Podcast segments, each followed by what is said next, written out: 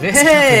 הפודקאסט, שי גולדן ונדב שטראוכלר, מזווית קצת אחרת. שש, שבע, שמונה, שיחת רקע, תשע, מתחילים. עשר, אהלן, אהלן, שבוע מבורך, אנחנו שיחת רקע, פרק מספר 59. לא פחות.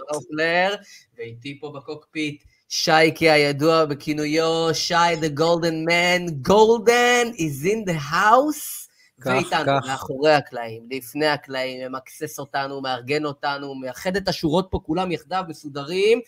הירוק, הענק הירוק ממכבי חיפה, נאמבר 10, רני אשל. תגיד, הוא הולך לגמור עם אליפות שנייה בשנתיים? כן. מה האירוע? כן. על מה אנחנו מדברים פה? אז בדיוק על זה על מה אנחנו מדברים פה בכלל? על זה בדיוק אנחנו מדברים. אני לא בטוח מה עמדתי בסוגיה. אני לא לא בטוח. מגיע, כשמגיע, מגיע. אני, אני מאוד מפרגן, אני חייב להגיד לך. מפרגן באהבה רבה, ושייקה בן אדם, התגעגעתי, אח שלי, מה קורה? אז אני חטפתי אומיקרון לפני... הזמן כבר... אה, איבדתי זמן. שלושה שבועות. בערך, חודש. השבוע, מותר לספר שגם אה, כן, משפחתך, ברור, נדבר על זה גם. משפחתך חשבה שהכרחי גם כן לבדוק, פשוט לבדוק, כי פשוט צריכים לראות, לראות מה העניין, מה כולם מדברים. חייבים. להרגיש, להרגיש נכון. קצת, אתה יודע, לא פייר שכולם מדברים ואנחנו לא מבינים על מה מדובר. אז גם אה, שלינקה, אשתך היה מהממת, גם עברי, יורש העצר, ובאמת Prince of Wales של משפחת שטראוכלר, וגם אה, ראש המפלגה המשפחה בעצמו. איך עברתם את זה? מה, איך זה עובר? איך, איך, איך, כשהבנתי שהיה פחות קל מאשר אצלי.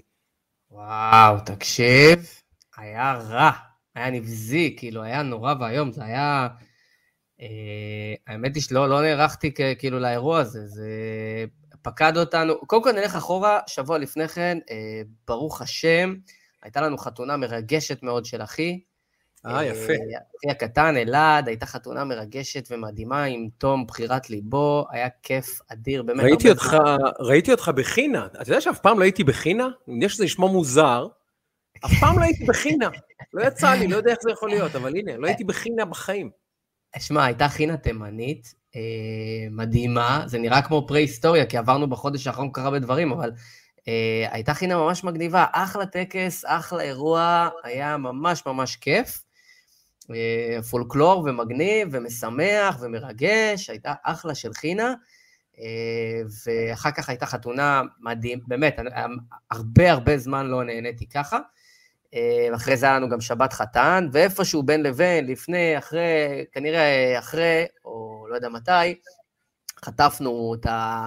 אני לא יודע להגיד מה זה היה, אבל אחד מהאומיקרונים למיניהם, כי יש עכשיו... זה לא נראה לי אומיקרון. אם- לפי- לפי התיאורים שלך ממה שעברת השבוע, זה לא אומיקרון. שמע, קודם כל, כל מי שאומר שזה... ש... אתה יודע מה, יש לי כמה דברים להגיד על זה, ואז תכף נגיע לפרק החולצות ונצלול לדברים.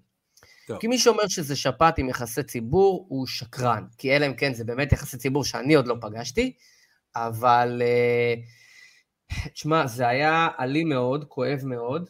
אה, אני יודע שיש כאלה שעוברים את זה ככה, יש כאלה שעוברים את זה אחרת. אני- אנחנו, שלי ואני, גם במשפחה שלנו, אגב, חלק, אתה יודע, זה עבר להם כזה, היה לא נעים. אנחנו חטפנו את זה חזק. אה, אה, למעשה, אני כאילו ממש נפלתי בקטע של גם, גם כאב גרון יבש חזק מאוד, גם כאבי ראש, ואני לא אחד שסובל ממיגרנות, אבל ממש מיגרנות אלימות כאלה, ובעיקר כאב שרירים. אני בעבר כן. סבלתי מכאבי גב אה, מאוד חזקים, אבל כבר המון שנים שאני ממש סבבה, גם אני כזה מתאמן, וזה, ויוגה וכאלה, ובאמת אני מטופל, מתוחזק בסך הכל בצורה סבירה. אתה לא עושה יוגה? ימי שישי, פק"ל. אתה עושה יוגה? פק"ל יום שישי. אני מכיר אותך כבר איזה זמן, ואני יודע עליך, חוץ מצבע התחתונים שלך כרגע, אני יודע עליך הכל, ואתה עושה יוגה, אני מגלה את זה עכשיו? פק"ל? יום שישי, יום שישי, יש לי שיעור יוגה קבוע, אחרי שעברי בגן, יש קצת זמן בשקט, שלי ואני עושים שיעור יוגה ביחד, וזה, ואני ממליץ ממש, כאילו... היה תקופה שעשיתי פילאטיס, אה, עד לפני איזה שנתיים, ואז היה איזה gap, ובשנה האחרונה אנחנו פלוס מינוס, כן? אולי קצת יותר, אנחנו לא, עושים... אה, אתה יודע מה, אני מכיר-. אני עם הכאבי גב שלי, אולי כדאי לי גם להתארגן על... אה, אני ממש ממליץ, תדע לך, אנשים. כאילו מסתלבטים וזה, זה אחלה של דבר, זה מחלץ שרירים אה, שהם בדרך כלל פחות מחולצים, זה אחלה, גם אם יש לך שקט שעה, זה פנטסטי, ואני שעה מתנתק, ו- וזה ממש מעולה. על זה בפעם אחרת אגב, אבל אני חוזר, חוזר לאומיקרון, או ה-whatever תפס אותנו. כאבי גב, תקשיב, אני לא סבלתי, אני לא היה לי כאבים כאלה כבר למעלה מעשור. אתה, אתה עייף בצורה בלתי רגילה, אתה רק רוצה לישון, אבל אתה לא מסוגל, אתה לא, יכול, לא יכולתי לשכב, לא יכולתי לשבת, הסתובבתי כמו אחוז תזזית ממש, וזה תפס אותנו ממש חזק, היו שלושה ימים קשים, אני לא יכולתי לפתוח את העיניים לראות מסך, ברמה כזאת, לא יכולתי להחזיק מסך. איך, אה, איך חוש הטעם והריח? אה, זה מצחיק, שלחו לנו, אה, ופה הנקודה, איך משבר הוא גם הזדמנות, כי אתה לא יכול להוריד זבל, כי אתה לא יכול לצאת החוצה, אנחנו בבניין, אתה לא יכול לצאת החוצה, אתה לא יכול לעשות קניות, עכשיו יש מלא דברים שאתה יכול לשלוח, אבל לא הכל.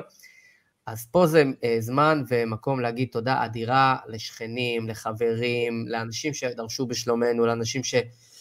מי עזרו לנו לקחת את הזבל למטה, ועד יעשו ג'סטות כאילו שהן קטנות, אבל הן גדולות כשאתה, כשאתה על ההיסטור, וממש, ממש, זה עדיף שכן קרוב מאח רחוק לפעמים, למרות שאפתח סוגריים, אחי גם נדבק, ורק מחר חוזר לגרמניה, כי הוא לא יכול היה לטוס חזרה למדינה שלו, כי הוא היה עם קורונה עד עכשיו. אז זה ברדק את כל המשפחה. אה, אבל אה, באמת, אנשים טובים שעזרו ושאלו ושלחו, זה, זה ממש מרגש ומשמח. אה, אז תודה רבה לכל אחת ואחד. אבל זה תפס אותנו ממש חזק. אני שלושה ימים הייתי שפוך לחלוטין. ביום חמישי, שכבר, אתה יודע, התחלתי כבר לחזור על עצמי, חמישי, שישי, כבר ככה התחזקתי יותר.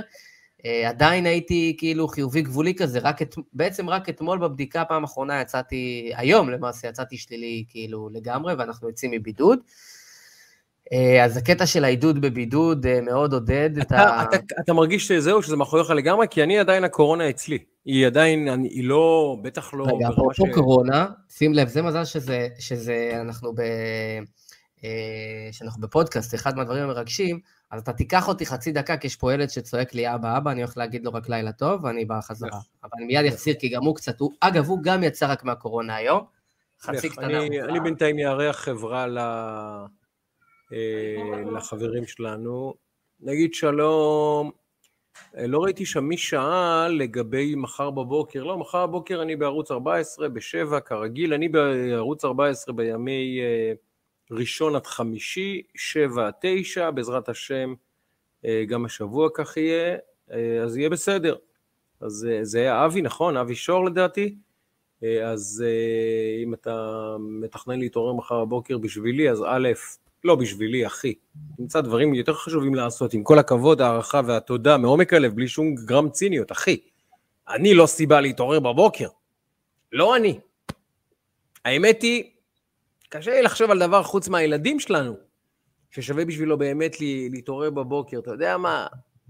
יש, אני, כפי שאתם רואים, בענייני ספורט אמריקאי די חזק, אז זה מה שגורם לי להתעורר בבוקר. אה, ומה שנחמד בענפי ספורט שאני אוהב, שאם אתה פתאום, אה, שנתך נודדת בשלוש לפנות בוקר, לא צריך לדאוג. מדליקים טלוויזיה, יש משחק חי, נהדר, נהדר. למעשה בראשון הבא יש את הסופרבול ונגמרת עונת הפוטבול. עונת הפוטבול זה עונת הספורט המקצוענית לדעתי הכי קצרה שיש בכל ענפי הספורט המשמעותיים בעולם. בסך הכל מספטמבר עד פברואר, שזה חצי שנה, בקושי. ועכשיו חצי שנה צריכים לשבת ולחכות, לא יודע מה אני אעשה חצי שנה.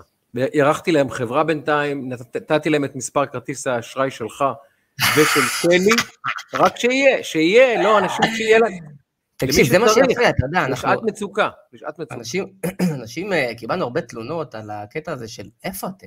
מה קורה? אנחנו כאילו מתגעגעים לפודקאסט, מה קורה עם הפודקאסט? אז זה חלק מהאילוצים, אתה מבין? אז גם היה לנו קורונה, הנה בדיוק דיברתי על הקורונה, ואתה חטפת, ועוד כל מיני דברים שקורים במהלך השבועות, ופשוט לא הספקנו. האמת שממש רצינו לבישולים, הרבה אנשים אומרים לנו שהם מבשלים איתנו.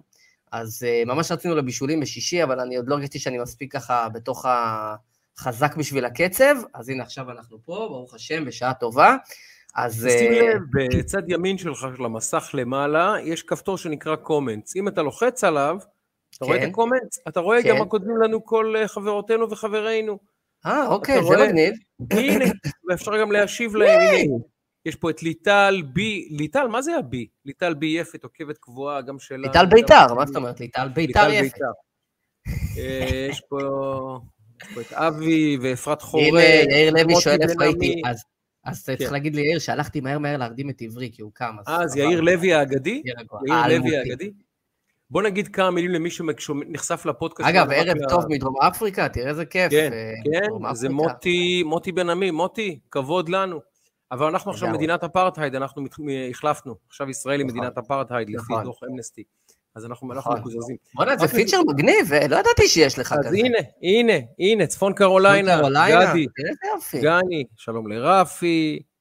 אה, השם המקורי שההורים נתנו, היא שינתה אותו. טוב, ליטל, הסוד גדול, ליטל, אנחנו נפצח את האירוע הזה. אין בעיה.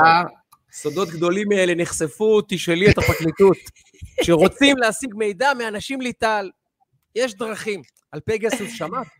אתם יודעים אגב מה זה פגסוס במיתולוגיה היוונית? פגסוס זה סוס מכונף. זה סוס מכונף, זה סוס שיודע לעוף.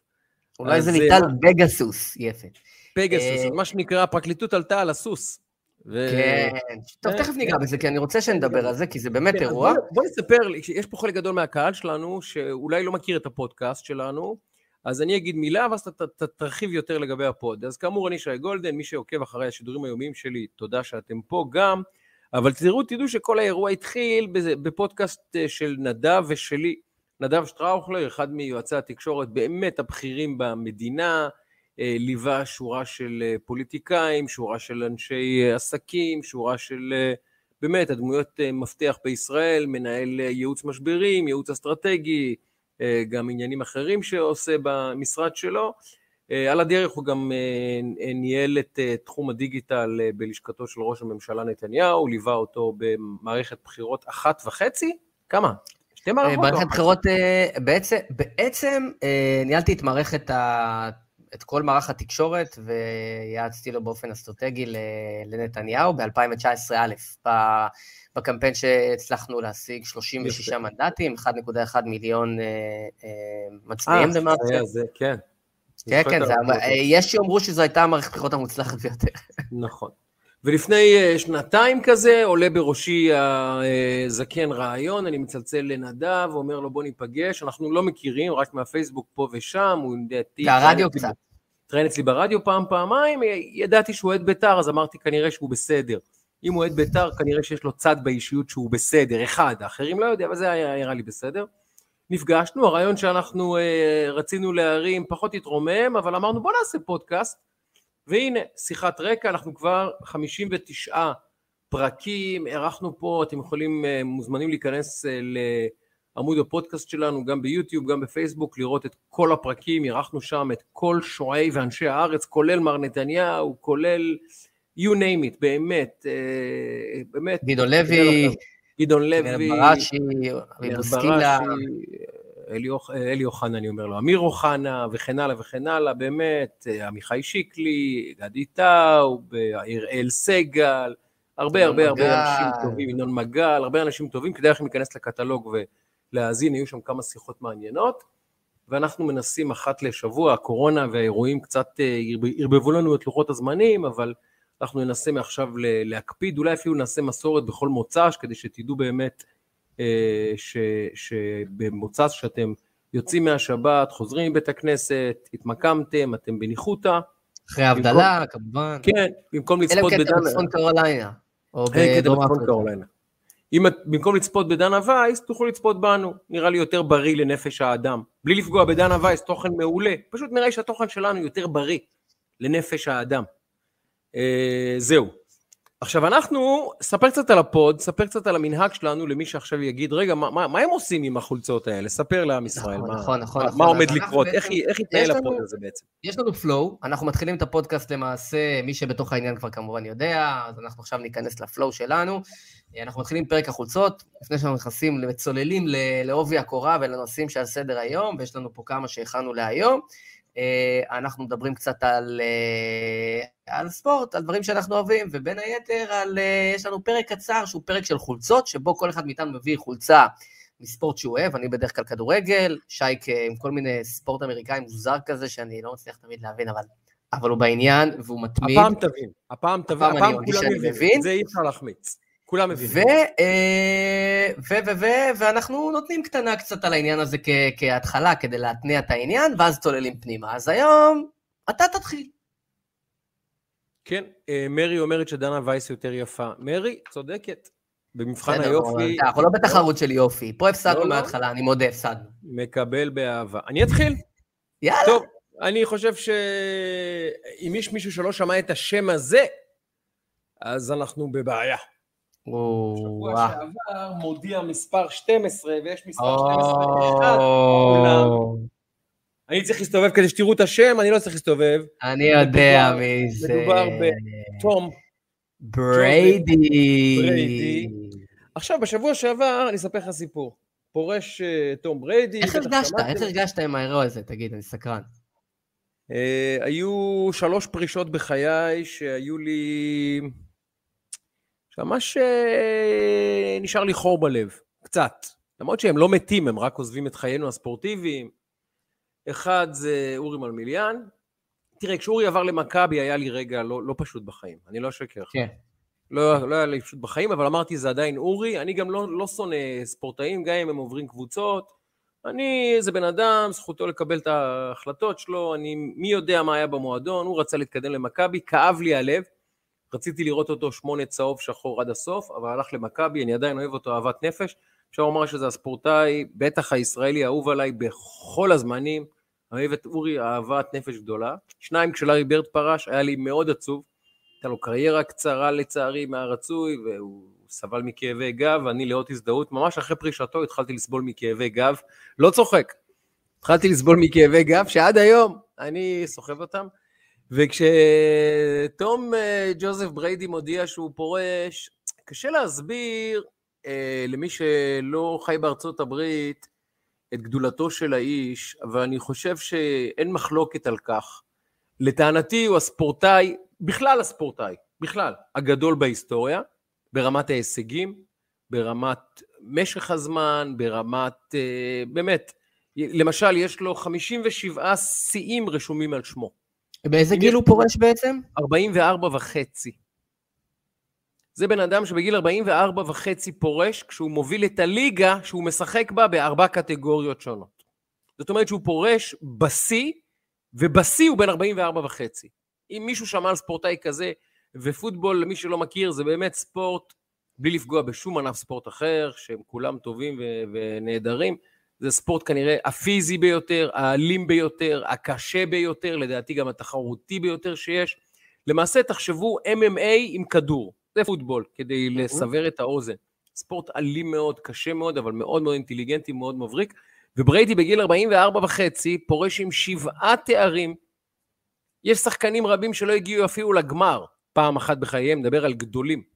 במשך 22 שנים הוא מצליח להגיע תשעה פעמים למשחק הגמר, שזה נתון לא ייאמן, זה כמעט כל שנה שנייה הוא בגמר, שבע פעמים הוא לוקח, הוא עוזב את הקבוצה שלו, ניו אינגלנד פטריוטס, שזה בית"ר ירושלים שלי, לטובת טמפה ביי בקנירס בגיל 43, ולא אומרים, טוב, נו, מה כבר יהיה? לוקח אליפות באותה שנה, ומקבל את תואר השחקן המצטיין של משחק הגמר, אגדה שהייתה באמת, ואספר לך סיפור קצר על הפרישה שלו. אה, תום בריידי חתום, אה, הוא חותם, הוא חותם שנה וכל שנה הוא מאריך את החוזה. והתוקף של החוזה אמור להסתיים ב-15 לפברואר. אם הוא מסתיים, אם הוא מגיע ל-15 לפברואר כשהוא בחו, עדיין בחוזה, הוא מקבל 15 מיליון דולר. סכום נחמד, נכון?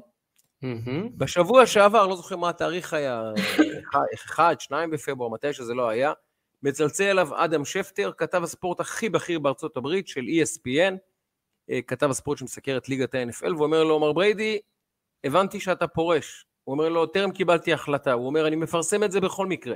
הוא אומר לו, אל תפרסם, כי עוד לא החלטתי. הוא אומר, יש לי מקורות מאוד טובים. הוא אומר לו, אבל אתה מדבר עם המקור עצמו. הוא אומר לו, בסדר, אבל הבנתי שאמרת לאנשים שאתה פורש, ואני מפרסם את הידיעה הזאת. הוא אומר לי, הוא אומר לו, אה, אדם, אגב, משלנו, יהודי, אל תפרסם. מעבר לזה שזה לא נכון, זה עולה לי 15 מיליון דולר, ואדם שפטר מפרסם את הידיעה.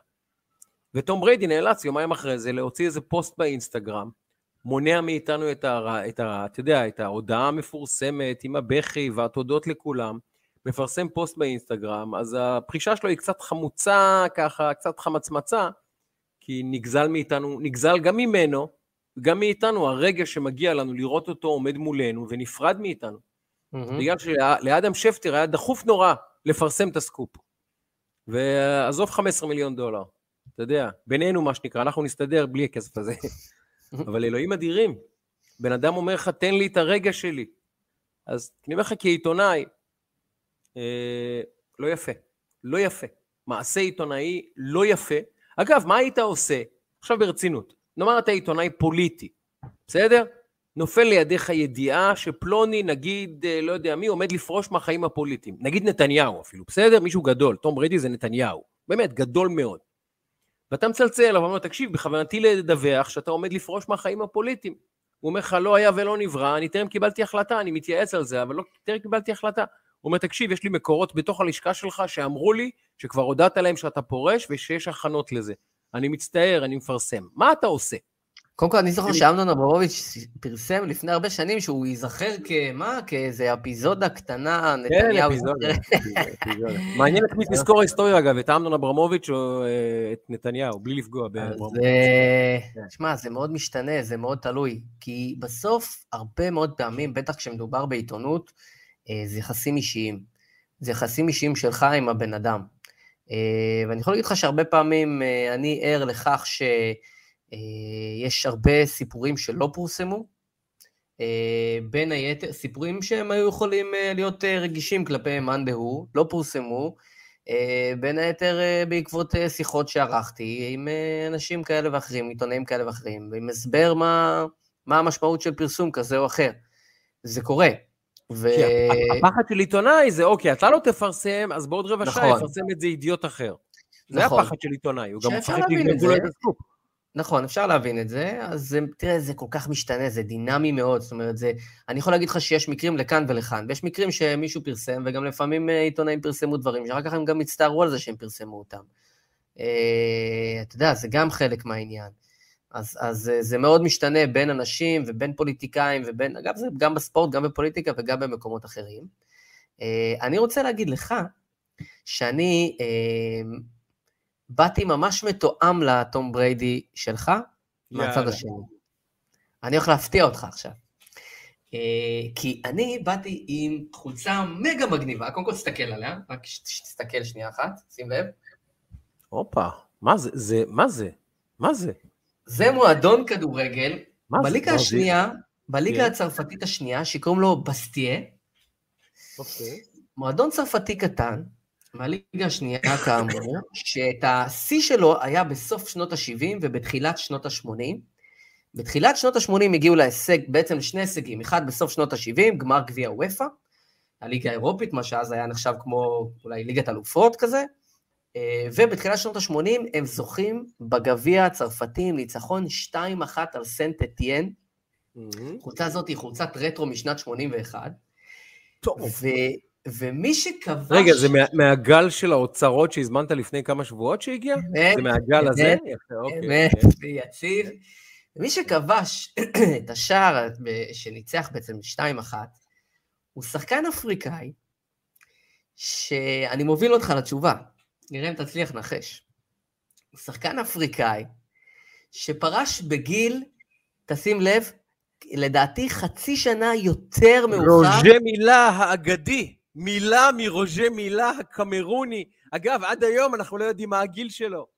אנחנו לא יודעים מה הגיל שלו. הוא מבקיע שער המבוגר בתולדות המונדיאלים, בגיל 42 לדעתי, או שלוש הוא היה, אבל... 42. יכול להיות שהוא היה בן 56, לא נדע, לא נדע. אה, אנחנו לא יודעים מה הגיל שלו באמת. איזה אגדה, איזה אגדה. בגיל 42, קודם כל רוז'ה מילה שהיה מבקיע שער, והיה זוכר את הריקוד? היה רוקד ליד הדגל של הקרן, איזה שחקן שמח. אני גדלתי עליו כשהוא היה בן 40 וכאילו, זה בעצם שחקן, צריך להגיד, השחקן שכבש שער במונדיאל, השחקן המבוגר ביותר ששיחק, וכבש שער במונדיאל, ואגב, שבר לעצמו את השיא. נגיד, הוא שיחק בצרפת, הוא כבש את השער 2-1 לבסטיה, אה, שלקחו את, את הגביע בשנת 81, אה, הוא שיחק אה, במונדיאל 78, במונדיאל 82, הוא פרש מכדורגל ב-87, אחר כך חזר לנבחרת בשנת 90, לפני, ב-87 הוא פורש, הוא מקבל טלפון מנשיא קמרון, כן? אומר לו, רוז'ה, תחזור, עלינו למונדיאל, אנחנו למונדיאל, תחזור. הוא חוזר מפרישה למונדיאל ב-90, באיטליה, משתתף במונדיאל, מונדיאל של קמרון. ב-94 הוא חוזר עוד הפעם, עולה למגרש בגיל 42 ומבקיע שער, זה המונדיאל בארצות הברית. הוא מבקיע שער ברוסיה. מול רנה היגיטה גם, מי שזוכר. שער. נכון מאוד, ושובר את השיא של עצמו. אה, ונגיד שב-2004, כשפלא כותב את אה, ספר 125 השחקנים הגדולים ביותר בעולם, הוא כמובן נמצא בתוך הספר הזה. אה, וזה רושם מילה, שמע, זה מי שראה משחק את רושם מילה. זה... ברור, הריקוד המפורסם עם דגל הקרן. הוא היה פה לפני כמה שנים, אה, והשתתף השתתף פה בשער שוויון, זה חבר'ה על הכיף כיף כשאני גם מכיר אותם, אה, שעושים פרויקט פריפ... אה, הנגשת כדורגל לילדים בפריפריה ולילדים מעוטי יכולת, והם עושים פרויקט מדהים שהולך וצומח, הוא ראה את זה פה, התלהב ברמות, והיום יש לו 200 קבוצות בקמרון, של כמו שער שוויון, רק שתדע, זה סתם פריט, טריוויה קטן. אז אני היום עם פסטיה, שים לב, ורוז'ה מילה, מה תגיד? מדהים. מדהים, נפלא. שפרש בערך באותו גיל, כמו תום בריידי. אז... אה, אז אני רושם מילה, ואנחנו נקרא את החולצות, ומפה אנחנו גולשים קדימה. ורק נגיד למי שלא מבין, זוהי שיחת רקע, זה לא שידור שלי, זה הפודקאסט של נדב ושלי. אנחנו בפודקאסט שלנו, יש לנו מבנה, בהתחלה אנחנו מדברים קצת על החולצות שלנו, מספרים קצת סיפורים על ספורט, כל אחד מהעולמות שלו, ואז אנחנו זורמים לתוך העניין. אני רוצה לשאול אותך, נפתח, ב... נפתח באירוע. מי היא היועצת המשפטית הבא של ישראל? תנחשו. זה מה שרצית לשאול. לא. נפתלי בנט, בלי שום הקשר, בלי שום עילה, בלי שום יורצייט, גם בלי שום נימוק שאנחנו יכולים ל- ל- לתת לציבור, פותח בבליץ רעיונות, או כאילו מחר בחירות, אבל מחר בחירות, או לחלופין, לפחות יום העצמאות המאה של ישראל, עגול כזה, שהוא צריך להתראיין בכל כלי התקשורת, חוץ מערוץ 14 וגלי ישראל, בקטנה מה שנקרא, לא, לא חשבנו אחרת, כי זה ערוצי תעמולה של ביביסטים, שכמובן אצלם הוא התראיין יום-יום, שעה-שעה, כשהוא היה ב... בימין. כולל ערב הבחירות עם ההבטחה. כן, אנחנו זוכרים, אז בסדר, ועכשיו זה ערוצי תעמולה ביביסטים, רק החליף, החליף פוזיציה, ובאותה שנייה זה כבר הערוצים הופכים להיות תעמולי ביביסטים, לא משנה. איך אתה מנתח כיועץ תקשורת שהוא באמת אה, מבין איך האנשים האלה חושבים? את הבליץ המטורף הזה. אגב, המסרים אחידים בכל כלי התקשורת, כמעט אותו רעיון שהוא נתן ל... באמת, אני קראתי שלושה ארבעה וגם צפיתי בדבר המביש שהוא נתן לרפי רשף, אני רוצה לשמוע את השני סנט שלך. קודם כל, אני לא חושב שצריך להיות uh, יועץ תקשורת uh, מדופלם כדי uh, לראות שבנט במצוקה. זאת אומרת, uh, יש כל מיני פוזיציות שמהן אתה מגיע לראיון. Uh, או העברת מסר, אה, תמיד זה העברת מסרים, אבל לא העברת מסר אחד אה, לקהל מאוד מסוים, אה, או העברת מסר לציבורים רבים, עם, בוא נגיד עם כמה מסרים שאתה רוצה להעביר להם, או שאתה רוצה לבלום משהו. זאת אומרת, או שאתה בא ביוזמה, או שאתה אה, בעצם בא כתגובה ל. אין ספק שבנט מגיע לבליץ הרעיונות האלה אה, כ... כסיטואציה שהוא בא, הוא אומר, תשמע, אני מתדרך כל סוף שבוע את הפרשנים, אה, אני מתדרך את הכתבים, אני מתדרך את כולם, אני אבל לא מצליח להבקיע, זאת אומרת, אני לא מצליח להתרומם בסקרים. הפעולות שאני מבצע או מנסה לבצע לא משנות לציבור, להפך, המעמד של הממשלה הזאת כנראה מעולם לא היה אה, חלש יותר. אגב, של כלל המוסדות, אנחנו רואים גם את הנושא המשפטי, עוד נגיע אליו, אבל הוא אומר, מה אני יכול לעשות כדי לנסות לשנות? ואז הוא אומר, אוקיי, אני אתן בליץ. מישהו ייעץ לו, תשמע, זה הזמן לעשות בליץ. אגב, לדעתי הוא שלף את הנשק הזה בזמן לא טוב, בזמן מוקדם מדי, כי בעוד חודשיים-שלושה, כשהוא ירצה לעשות עוד פעם בליץ רעיונות, זה כבר, אה, זה יהיה לו יותר בעייתי. אה, כן. כי בסוף גם העיתונאים אה, מגיעים למצב שהם מתעייפים וחייבים לתת איזשהו קונטרה לעניין הזה. זה, זה, אתה חושב שיש קשר בין זה לבין העובדה שההסדר טיעון כנראה ירד מהפרק? הוא עושה את זה ממש בסמוך להודעה על זה שההסדר יכול להיות, טיעון יכול להיות שכן, יכול להיות שכן, אמ, אבל אני חושב שזה בעיקר בא לבלום מגמה. מגמה שהולכת ומתחזקת, וזאת מגמת הדעיכה שלו ומגמת הדעיכה של השותפים שלו בקואליציה. אה, ראינו שגם אחרי הרעיונות, וזה כבר הפידבק, קודם כל הוא בא לבלום. לדעתי הוא בא לבלום, הוא בא להגיד, הנה אני כאן, הנה אני ראש הממשלה, ומי שצריך לבוא להגיד אני ראש הממשלה, אז הוא בבעיה לכתחילה. אה, אבל, אבל הוא נמצא בבעיה שהוא ניסה לייצר לה פתרון גנרי, והפתרון הוא לא פתרון גנרי של רעיונות. כי ראינו שגם לאחר מכן, אה, בעצם הוא נמצא באותה סיטואציה, באותו מצב, עם 4 אחוזי תמיכה. אגב, ו... הוא גם לא מתראיין טוב כזה. נכון, לא גם שהוא, הרעיונות... זה לא נכון. שהוא, אתה יודע, אה, איזה... רק יודע, שנייה נגיד... אחת, יש פה, יש פה התרעת צונאמי מהילד, שנייה אחת, אז שניונת, okay. אוקיי. רגע, תמשיך yeah. אותי ואני מיד חוזר. לך, אז אני אגיד, אני, הוא גם הוא לא, לא מתראיין כזה גדול. נגיד לפיד, אה, שהוא בשגד המוחלט, ומה שיש לו בין האוזניים, יש בערך בתוך אה, גרעין פיסטוק, הוא מתראיין טוב לפחות. האיש יודע לעבור מצלמה, האיש יודע להעביר מסרים, האיש יודע גם לדבר אגב לקהל שלו. כשהוא פונה לקהל שלו, הוא יודע להניע אותם, להפעיל אותם, לתווך מסרים שיצליחו ל... יצליחו ל... ל... לתקשר עם הקהל שלו. אבל לבנט, א', אין קהל, מי הקהל של בנט? אה, בכל הסקרים האחרונים, בדיוק דיברתי על זה, שבניגוד ללפיד, אגב, שיש לו יכולות מול מצלמה, והוא אדם מיומן מול התקשורת, בנט זה לא כוחו הגדול. אז להשתמש בנשק הזה ולייצר איזו הצפה של הפרצוף שלך. בכלל אנחנו רואים שהוא מנסה לעשות הרבה פעמים דברים כמו נתניהו. עכשיו, זה בעיה כי אתה לא נתניהו. לבנט נכון. יש... אני לא אומר שהכל גרוע והוא כלומניק וזה, יש לו ערכים משלו. משהו הביא אותו גם עם שלושה מנדטים להיות שר ביטחון, ומשהו הביא אותו בסוף הוא פוליטיקאי שנמצא על המגרש לא מעט זמן. לא המון, אבל לא מעט זמן. והוא מנסה גם באמירות שלו ובא, אה, אה, ובהצהרות שלו לתקשורת בשמונה בערב, וגם ברעיונות שלו, הוא מנסה להיות נתניהו. אבל למי הוא פונה? אני באמת שואל, מי, למי הוא פונה? מי הקהל שלו? הוא, נמצא, הוא, הוא לא נמצא, פונה אליי, זה ברור, אבל למי הוא פונה? הוא קודם כל מנסה לבוא להגיד, אני כאן. כי מה שקורה אה, זה שאנחנו רואים שהמדינה שה, מתנהלת ולא מנוהלת, ואנחנו רואים שמי שמוביל את התהליכים ומי שנמצא בפרונט זה מי שהולך להיות ראש ממשלה, והוא רוצה וינסה כל זמן שהוא ראש ממשלה להנציח את זה, קודם כל תדעו, אני פה, היי, אני כאן, אני ראש הממשלה, אני, אני נמצא כאן, אז קודם כל הוא, זה שאתה מנסה להרים דגל ולהגיד אני כאן, זאת כבר בעיה בפני עצמה, כי בעצם אם אתה עושה את זה, זה אומר שאתה לא נמצא, אתה לא על האג'נדה. אז הוא קודם כל רוצה להיות על האג'נדה. תקשיבו לי, אני כאן. הוא לא על האג'נדה בכלל. הרעיונות האלה שלו, מה הוא ניסה לעשות אצל, אצל רפי רשף בשיחה הזאת? הוא ניסה לעורר אמפתיה. במקום לעורר אמפתיה, הוא עורר הרבה מאוד תחושות, אף אחד מהן הן לא אמפתיה, ומי שזה עורר אצלו אמפתיה זה לא, כנראה לא מצביע פוטנציאלי שלו. זאת אומרת, הוא הצליח לעורר כמעט, אה, אני חושב שאנשים, אה, אני לא רוצה להגיד גיחכו עליו, אבל אה, הרבה לא, דברים לא, עשו עליו. אתה יכול לומר גיחכו, כי אגב. אוקיי. מי, אגב, מי שלא קרא, אני מפנה אתכם לקרוא את הטור של ידידיה, ידידיה מאיר, על uh, הרעיון הספציפי הזה, כי הרעיון הזה זה אמור להיות, יש את הקונספט, כן? של ראש ממשלה אינטימי, ראש ממשלה בנעלי בית, ראש ממשלה כאילו נגיש לקהל. אז הסתכלתי על, צפיתי ברעיון הזה ברמה של להגיד, רגע, הוא, בוא נראה מה הוא נותן מעצמו. האם הוא מסוגל לצאת מאזור הסיסמאות ולתת מעצמו. גם מעצמו הוא לא נתן שום דבר. זאת אומרת, גם כשהוא מגיע כבר לרעיון שבו הוא אמור להיות, אתה יודע, יותר אישי, יותר... אגב, אפילו פגיע זה בסדר. נכון. אפילו לעורר אמפתיה זה בסדר. מעולה לעורר אמפתיה, מעולה לעורר אמפתיה. לא, אמפתיה אפילו ממקום של אני קורבן, תזדהו איתי, אני עובר ימים קשים, תסתכלו, אני, תראו, אני לא ישן בלילות בגלל עם ישראל. תעורר אמפתיה כזאתי. אבל אפילו לזה הוא לא מצליח לעשות. חוזר על אותן סיסמאות.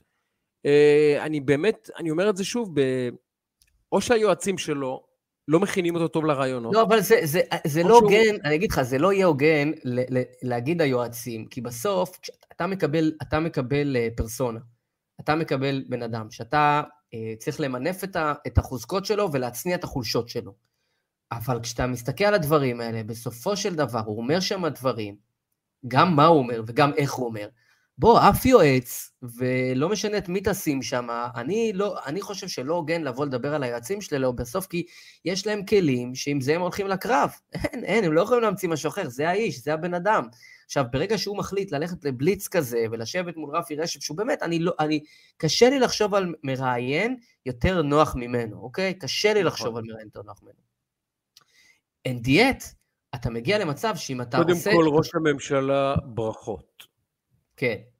זה החיקוי שלי הכי טוב לרפי רשף. קודם כל, ברכות.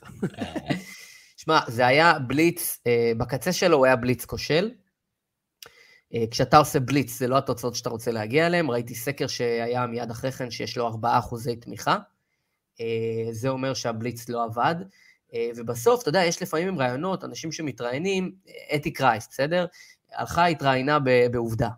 אז אתה אומר, אז אתה יכולת לחשוב, בואנה, זה, זה גרוע מאוד, אבל מישהו אחר יגיד, זה מעולה. אז אתה יודע, יש כאלה שיגידו ככה, יש כאלה שיגידו אחרת, היא פגעה בקהל מסוים, אז עבד לה, אי אפשר, אי אפשר לבטל את זה. הוא התראיין וירה לכל כיוון ופגע בכלום. אתה מבין? אני חושב, לא פגע... כי הבעיה שלו היא אותה בעיה שהיא קשורה לשאלה ששאלתי אותך, שאין לו קהל.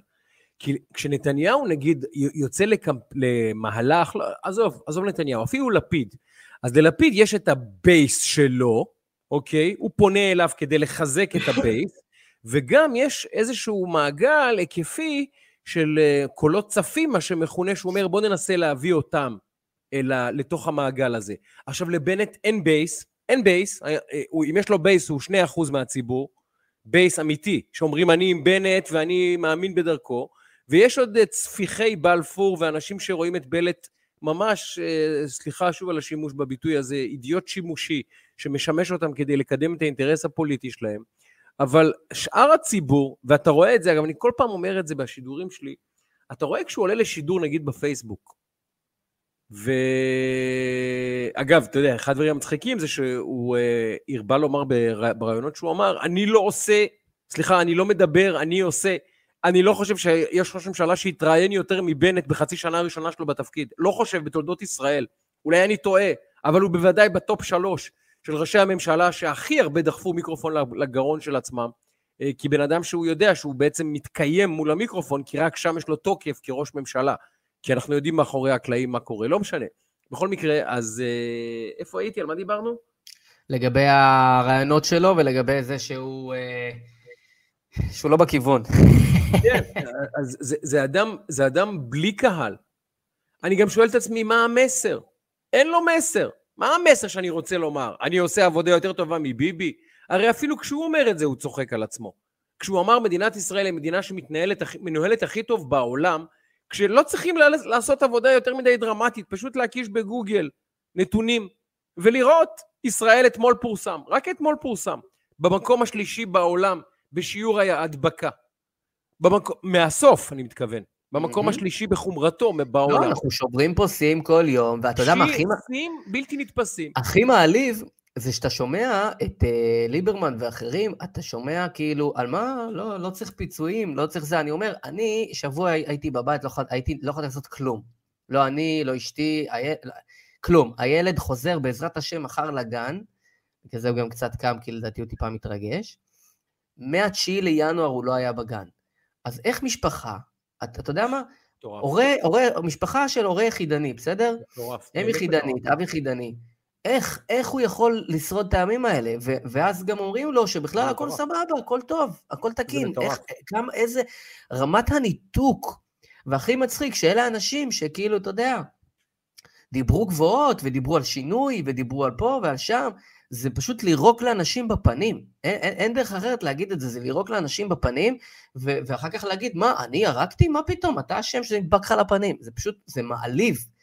אה, גם הנושא הכלכלי, אה, בטח הנושא המנהיגותי, ו, ו, וזה מדהים לראות את זה, כשאתה מסתכל את רמת הניתוק, אתה רואה את האנשים האלה מתראיינים. אז אמרת את, אה, ניתוק, אז בואו נפתח סוגריים. או מכה. אגב, ראיתי, ראיתי את יאיר לפיד אומר, כמו שהצלתי את הכלכלה פעם קודמת, כן, אני אציל את הכלכלה. יאיר לפיד הציל את הכלכלה. מה? מי אתה? מה זה? מה זה החי בסרט הזה? אני הצלתי את הכלכלה? אתה אמרת בעצמך בשידור, אני לא מבין כלום בכלכלה. אתה אמרת.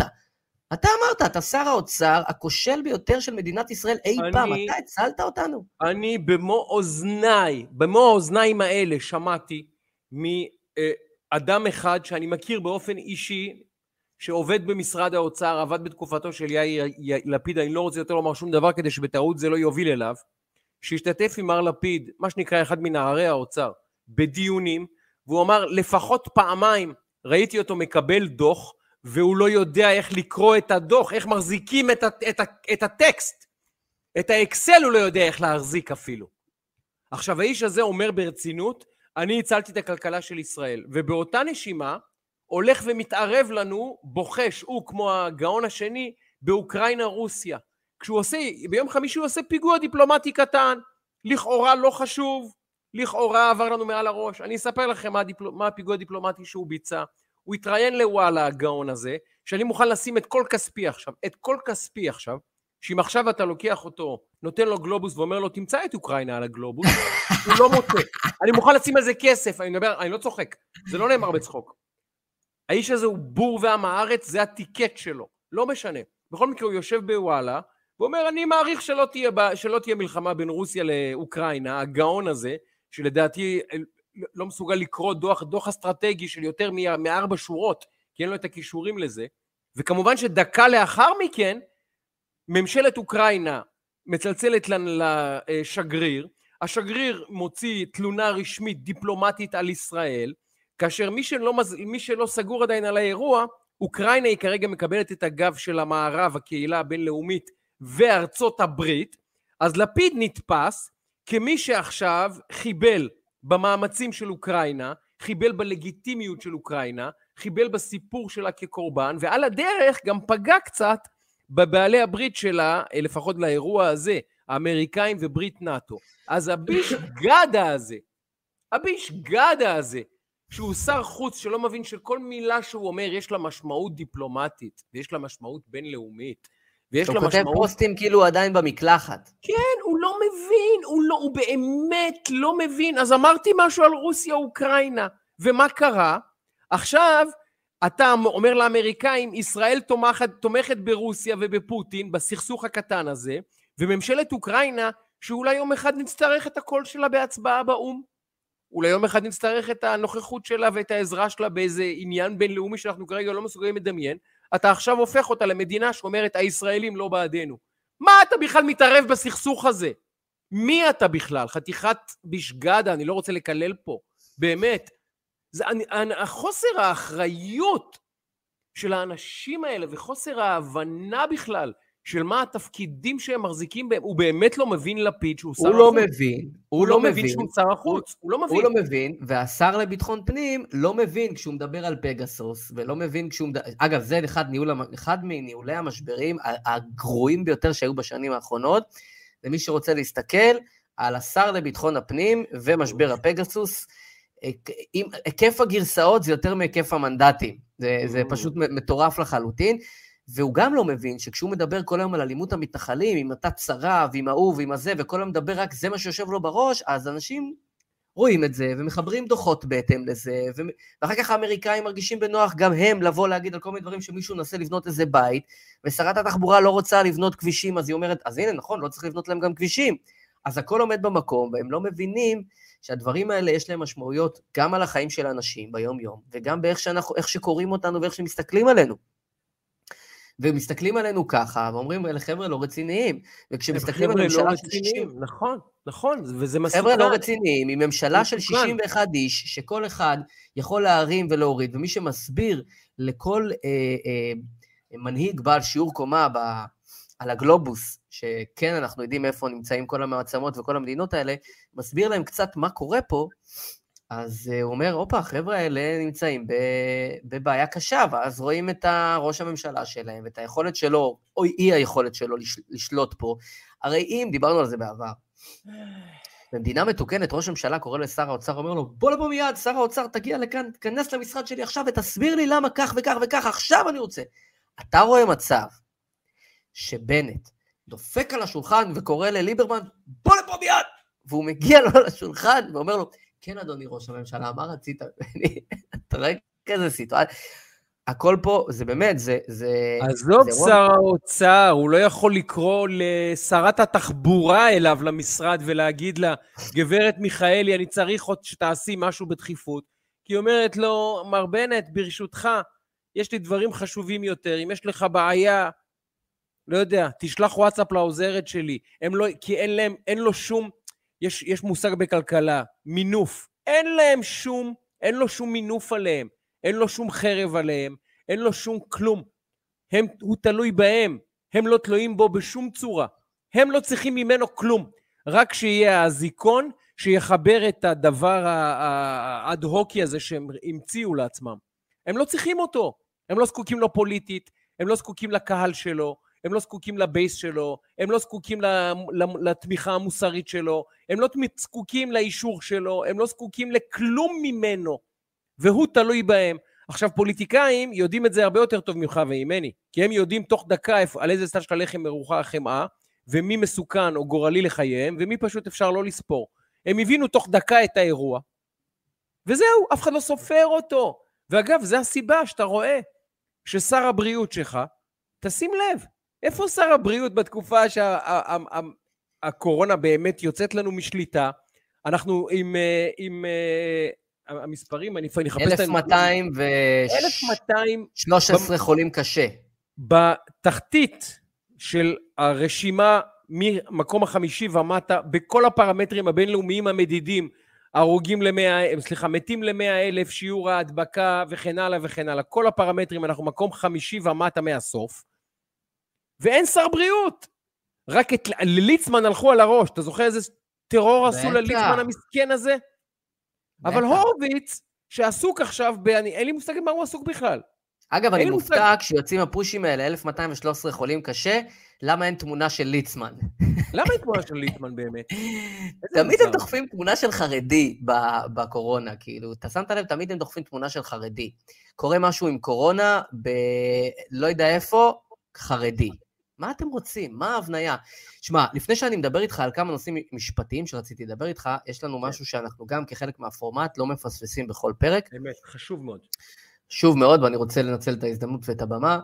אה, אנחנו היום, אה, וצריך להגיד, אה, הייתה ידיעה ביום שישי האחרון, נדמה לי, שירון בלום, מי שאחראי בעצם על המשא ומתן ועל השבויים ונעדרים, האריכו את המשך תפקידו בשנה נוספת. בנט החליט להאריך, הוא, הוא עוד מתקופתו של נתניהו. אני מכיר אותו כאדם רציני, צריך להגיד. הוא ממשיך את תפקידו, אושר המשך ההעסקה שלו דרך משרד הביטחון, נדמה לי. אברה מנגיסטו, עליו אנחנו מדברים כרגע, ובכל פרק אצלנו כאן בשיחת רקע, 2,708 לילות וימים בשבי החמאס. וואו. ואנחנו כאן וואו. מעלים את, את שמו של אברה. בוא נחזור על המספר הזה, 2,708, אני אעשה שוב מה שאני עושה בכל שידור, ואחלק את זה במספר הימים בשנה, כדי שתבינו כמה זמן האיש הזה, שחצה את הגבול, בן כמה הוא היה? בן כמה הוא היה אז? Uh, תחילת שנות ה-20 של uh, חייו. במצב, נקרא לזה, לא פשוט. אה, אדם שהוא לא מהחזקים ביותר בחברה הישראלית, אדם עם קשיים, לא נפגע בפרטיותו, אבל בהחלט אה, לא מהחזקים, חוצה בטעות את הגבול לעזה, נתפס, מועבר לידי החמאס, ומאז הוא נמצא בכלא, נו, איפה המחשבון? כמעט שבע שנים, אנחנו מדברים 2706, על... 2706, נכון? 2708 לילות וימים. 2708. עכשיו, אנחנו... אנחנו כאן שבע, לא עוסקים... שבע וחצי שנים. שבע וחצי שנים, אנחנו חברים. אנחנו כאן לא עוסקים ב, אה, בטקטיקות לחלץ אותו, ואנחנו לא עוסקים ב, אה, ב, בדרכים, אנחנו כאן בעצם להציף את הנושא הזה מתוך אה, הבנה שזה פשוט לא קורה. הנושא שלו לא נמצא על סדר היום, והוא בחור צעיר, כמו שאתה אמרת, במצב המנטלי הלא הטוב ביותר, החלש בחברה, ולצערנו הנושא שלו לא נמצא בכותרות כמעט בכלל, לכן אנחנו מקפידים לשים אותו כאן על סדר היום. אמ, ואני רוצה לדבר איתך רגע על, על כמה דברים דווקא פוזיטיביים. אחד, yeah. אה, בני גנץ היה בבחריין השבוע, mm. וטס עם המטוס שסאדאת הביא, בא איתו בעצם הסכמי השלום. אמ, זה היה ביקור בעיניי מאוד חשוב. אני יודע שאותם אנשים אה, בהתחלה צחקו, בחריין, מה זה, ועכשיו הם מאוד, אתה יודע, הם מוחאים כפיים, אבל הם כן. פחות מעניינים. אני הייתי בבחריין לפני שנה, אה, ובערך לפני שנה, סדר גודל.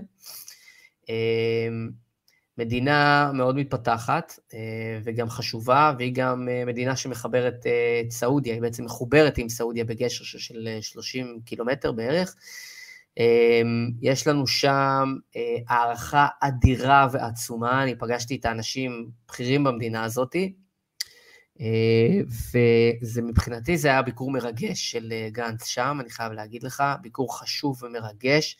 אנחנו צריכים גם לשים לפעמים את ההבדלים בין מה שאנחנו חושבים על הקואליציה והממשלה וכולי, לבין פעולות שקורות והן חשובות לנו כמדינה. וזאת פעולה שהיא מאוד חשובה, גם ההסכמים שנחתמו שם וגם ההמשך של אה, הסכמי אברהם שנחתמו בתקופת נתניהו, אה, שהובילו אותו יחד עם, קור, עם קורשנר ו, ועם אה, טראמפ, ההסכמים האסטרטגיים החשובים האלה שהרחבנו עליהם פה המון בפרקים קודמים. אז זה בעיניי היה מאוד מאוד משמח, ובאותו אזור חיוג, רוצה לדבר איתך על בוז'י הרצוג. כן. בוז'י הרצוג שבעיניי אה, הולך והופך להיות נשיא, שאם אנחנו חבולים וחבוטים מתקופתו של אה, ריבלין, אני חושב שבוז'י הרצוג הולך ותופס ומתנחל בלבבות של, אה, של הרבה מאוד אנשים במדינה הזאת. אני חושב שהוא עושה פעולות מאוד מאוד נכונות וחכמות. אני חושב שהוא היום, אה, הוא לא בדיוק פוליטיקאי רגיל, אבל אם אפשר להגיד הפוליטיקאי, שאם דיברנו על בנט שהמניה שלו הולכת ומתרסקת, אני חושב שהמניה של בוז'י הרצוג הולכת ונוסקת מעלה. חושב שהוא עושה, עושה מהלכים נכונים, חכמים, אני חושב שההתבטאויות שלו הן התבטאויות טובות, אני חושב שההחלטות שלו הן החלטות טובות, מאוד לא נמהרות. אותי ריגש אפילו הקטע שהוא כיבד את זכר אמו. זה מנהג, הוא בוודאי אף אחד לא חייב אותו, והוא לא היה מחויב להשאיר את זקן האבלות שלו. אה, והוא טס לשליחות מדינית אה, באמירויות וגם לשליחויות נוספות, אה, והוא הולך עם הזקן, וראיתי שבאחת המהדורות, מישהו אמר, המראה האופנתי החדש של בוז'י, זה לא מראה אופנתי, זה זילות להגיד דברים כאלה. אני חושב שזה הרבה מאוד כבוד שהוא עושה לאימא שלו, למשפחה שלו, והוא עושה גם כבוד לנו. כאומה שלפעמים אנחנו שוכחים את ה... אתה יודע, שוכחים את המקורות שלנו והייצוג, אנשים שחושבים שלסמלים אין חשיבות, פשוט מבולבלים ולא מבינים את האירוע. אה, אני מאוד גאה בו, הוא ייצג אותי נאמנה כשהוא יצא לשליחות הזאת. נכון, אגב, אה, הוא מקובל על, הוא מקובל כל הצדדים. שים לב, תשים לב למהלכים שהוא עושה, ותשים כן. לב איך הוא לא נתפס כשמאל, לא נתפס כ... בטח לא כימין, לא נתפס כ... אני חושב שהוא עושה מהלכים נכונים, יש לו קדנציה של שבע שנים בעזרת השם, אני חושב שהשנה הראשונה שלו הזאתי מוכתרת כהצלחה אה, אדירה. אה, אני חושב שהוא אדם שמכבדים אותו גם בחו"ל, אני חושב שמכבדים אותו גם כאן, הוא אחד שיסתובב בכל מקום ויקבל כבוד, ימין, שמאל, שווקים, חנויות, לא משנה מה. אני חושב שזה גם, אה, אגב, דיברנו, אגב, על, אגב, דיברנו, על, דיברנו בזמנו כן. על נאור, אז אני חושב שגם החבר'ה שלו, אייל, נאור, נאור אנשים מסביבו, כן.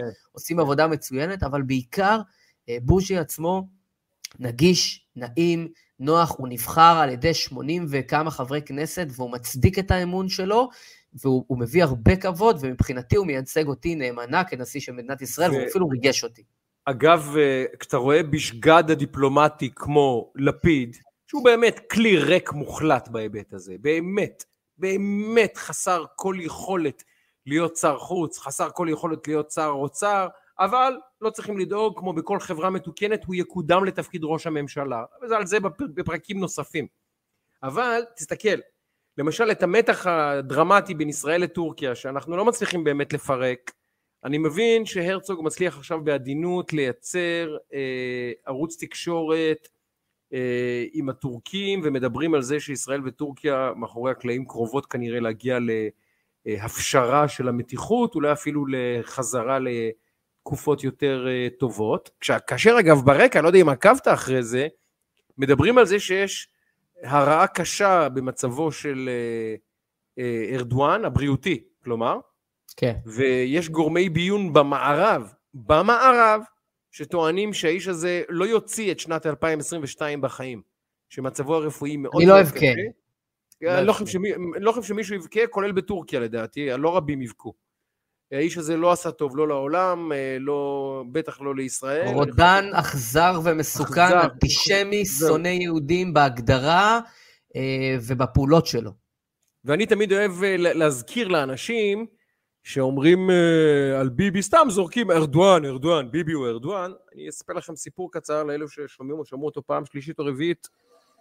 ניחא, אבל מי שלא שמע אותו שישמע אותו. אתה זוכר שהייתה הפיכה במרכאות נגד ארדואן זה קרה בערב אה, שבת אחד, כן? דרמה, דרמה ענקית. כן, דרמה גדולה. זה, זה אחד מה... הוא, הוא צילם את עצמו, לדעתי זה היה טוויטר, אני חושב שזה אחד הציוצים הכי חזקים, כן. אני לא זוכר איפה הוא העלה את זה, באיזה פלטפורמה, זה וידאו ענק, זה וידאו שממש משמעותי, כאילו היסטורית.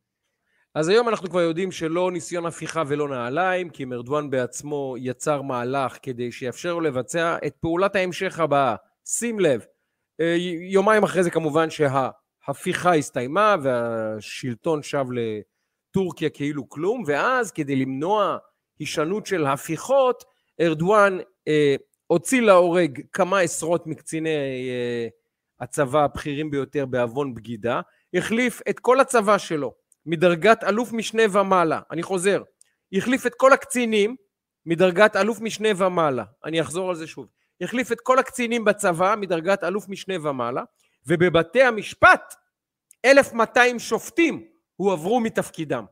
1,200 שופטים ביום אחד.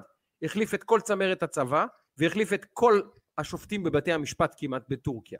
אז בפעם הבאה שאומרים ישראל היא ארדואן ונתניהו, זה, ככה נראית מדינה שארדואן מנהל אגב, כן?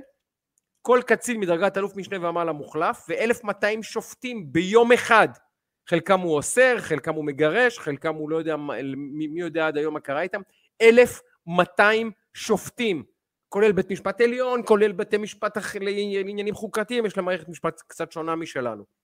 אבל אלה מדינות שבאמת פחד אלוהים להיות בהם, ותכף זה יעביר אותנו לפגסוס, לסיפור שאני חושב שמכל האירועים שהתרחשו בישראל עד היום, ואני, אתה יודע שאין דבר שאני מתעב יותר מההשוואות האלה של ישראל לטורקיה, לגרמניה הנאצית, אני שונא את זה. כי, כי רק מי שקצת קורא היסטוריה וקורא קצת, מתעניין קצת בעולם, מבין כמה אנחנו רחוקים מהמקומות האלה.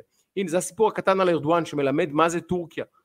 לעומת ישראל, הרי בישראל דבר כזה הוא, הוא אני מאמין, עדיין בלתי אפשרי. אין תסריט כזה, שתוחלף כל הצבא ויוחלף כל השופטים כמעט. זה לא, זה לא, לא, לא דבר ריאלי. אבל uh, פגסוס הוא אולי הסנונית הראשונה שמלמדת אותנו שאולי, וישמח לשמוע את דעתי, אשמח מאוד לשמוע את דעתך, אולי אנחנו נמצאים בקו תפר שאם הוא לא נעצר עכשיו, ואם עכשיו הדבר הזה לא נבדק ברמת, ברמות אמיתיות, ואנשים מושלכים לכלא, האחראים על העניין, בלבד, באמת מרצים את עונשם, יש סכנה שהדמוקרטיה הישראלית תידרדר למדרון שממנו אני לא יודע איך נצא. אז אני, אני חושב שזה קו פרשת מים אמיתי בדברי ימי הדמוקרטיה הישראלית, לא סתם אירוע ש... פוליטי. אני שמרתי פה איזה ציוץ כדי שנדבר עליו. בבקשה. אה, כותב ג'וש בריינר, אה, ידידי הכתב המשפטי של אה, הארץ, הוא כותב ככה, אה, וזוכרים את החיפוש הלא חוקי שעשו בפלאפונים של אוריך גולן ויועצי ראש הממשלה לשעבר נתניהו, שפשוט חיטטו להם במכשירים בניגוד לחוק? אז מח"ש, נו נו, הודיעו להם היום שאין להם כוונה לפתוח בחקירה פלילית. מה כן? יעבירו למשטרה את התלונה לצורך הפקת לקחים לעתיד. יפיקו לקחים, בטוח. זה ציוץ מהיום? לא, לא, מלפני כמה ימים. אה, אוקיי. זאת אומרת, בעיצומה של פרשת פגסוס, המשטרה אומרת, לקחתי שני מכשירי טלפון ליועצים אישיים של מר נתניהו. יותר משניים?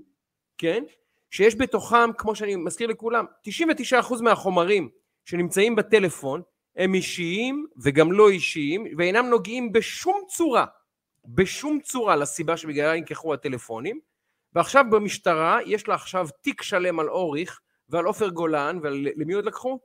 עוד כמה יועצים. יש להם תיק שלם ביד שהם יכולים להשמיד את חייהם של האנשים האלה.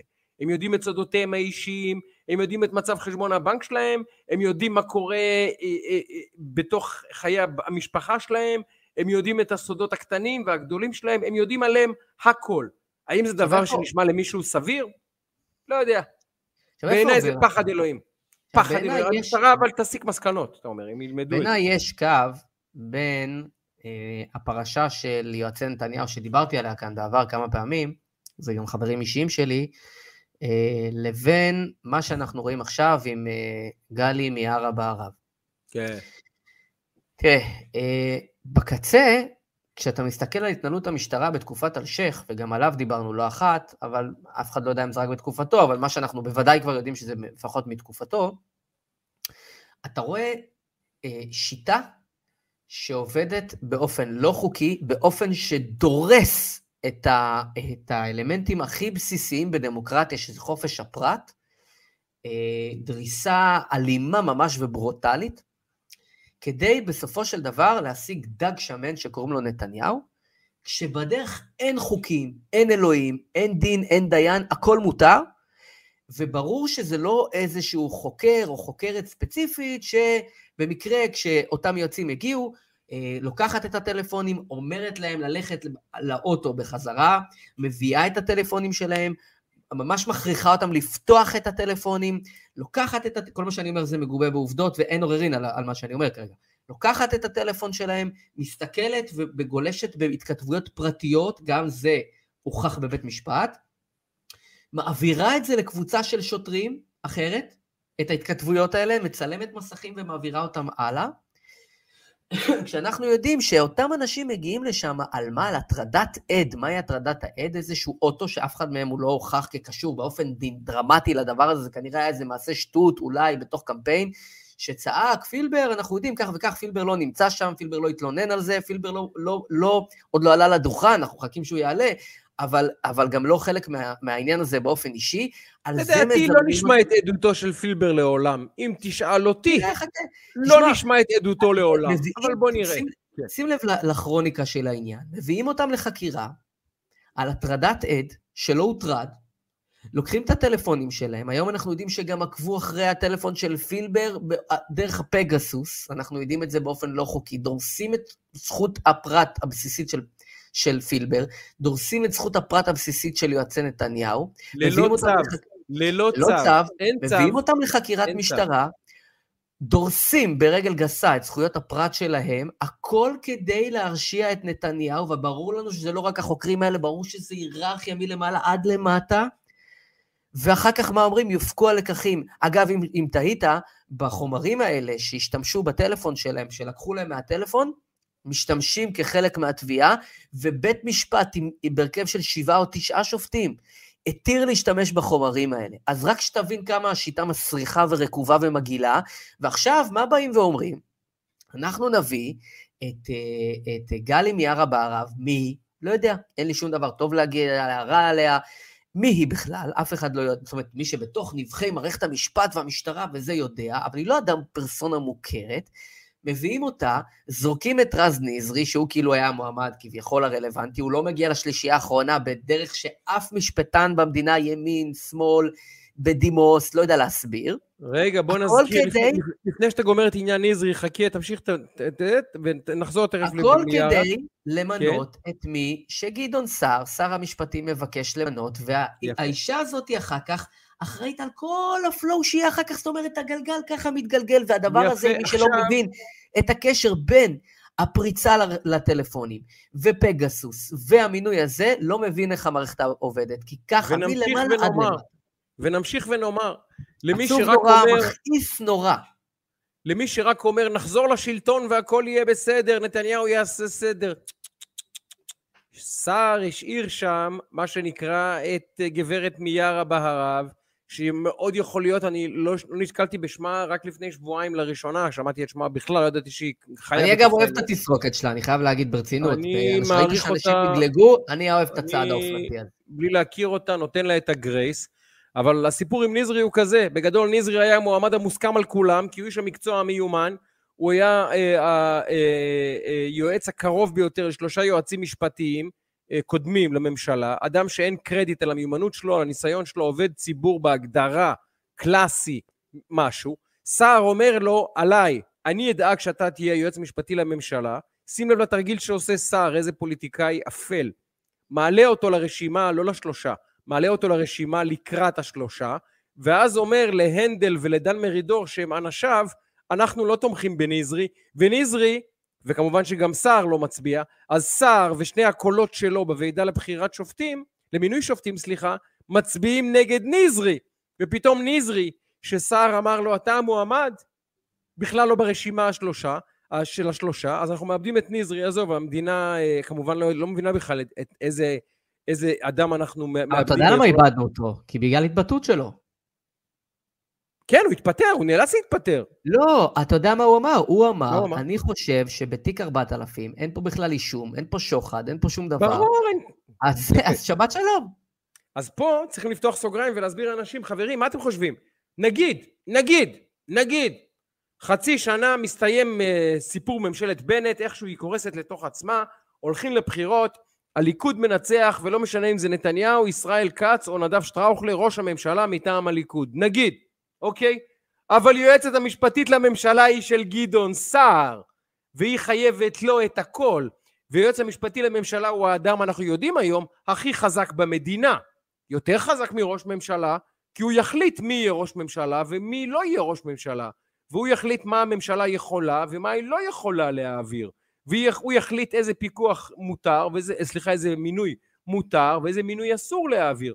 אז גם אם נתניהו יהיה ראש ממשלה בעוד שנה, נגיד, שהצלחנו לעשות את המהלך הזה והנה הוא חזר לשבת בבלפור, עדיין, חמש שנים יש לו על הראש, ארבע שנים, כי זה לתפקיד לחמש שנים, נגיד שעכשיו זה, היא מתמנית, יועצת משפטית שהיא חיילת של סער מינה, שכל הפרשנים המשפטיים מסכימים שהיא לא בליגה המשפטית.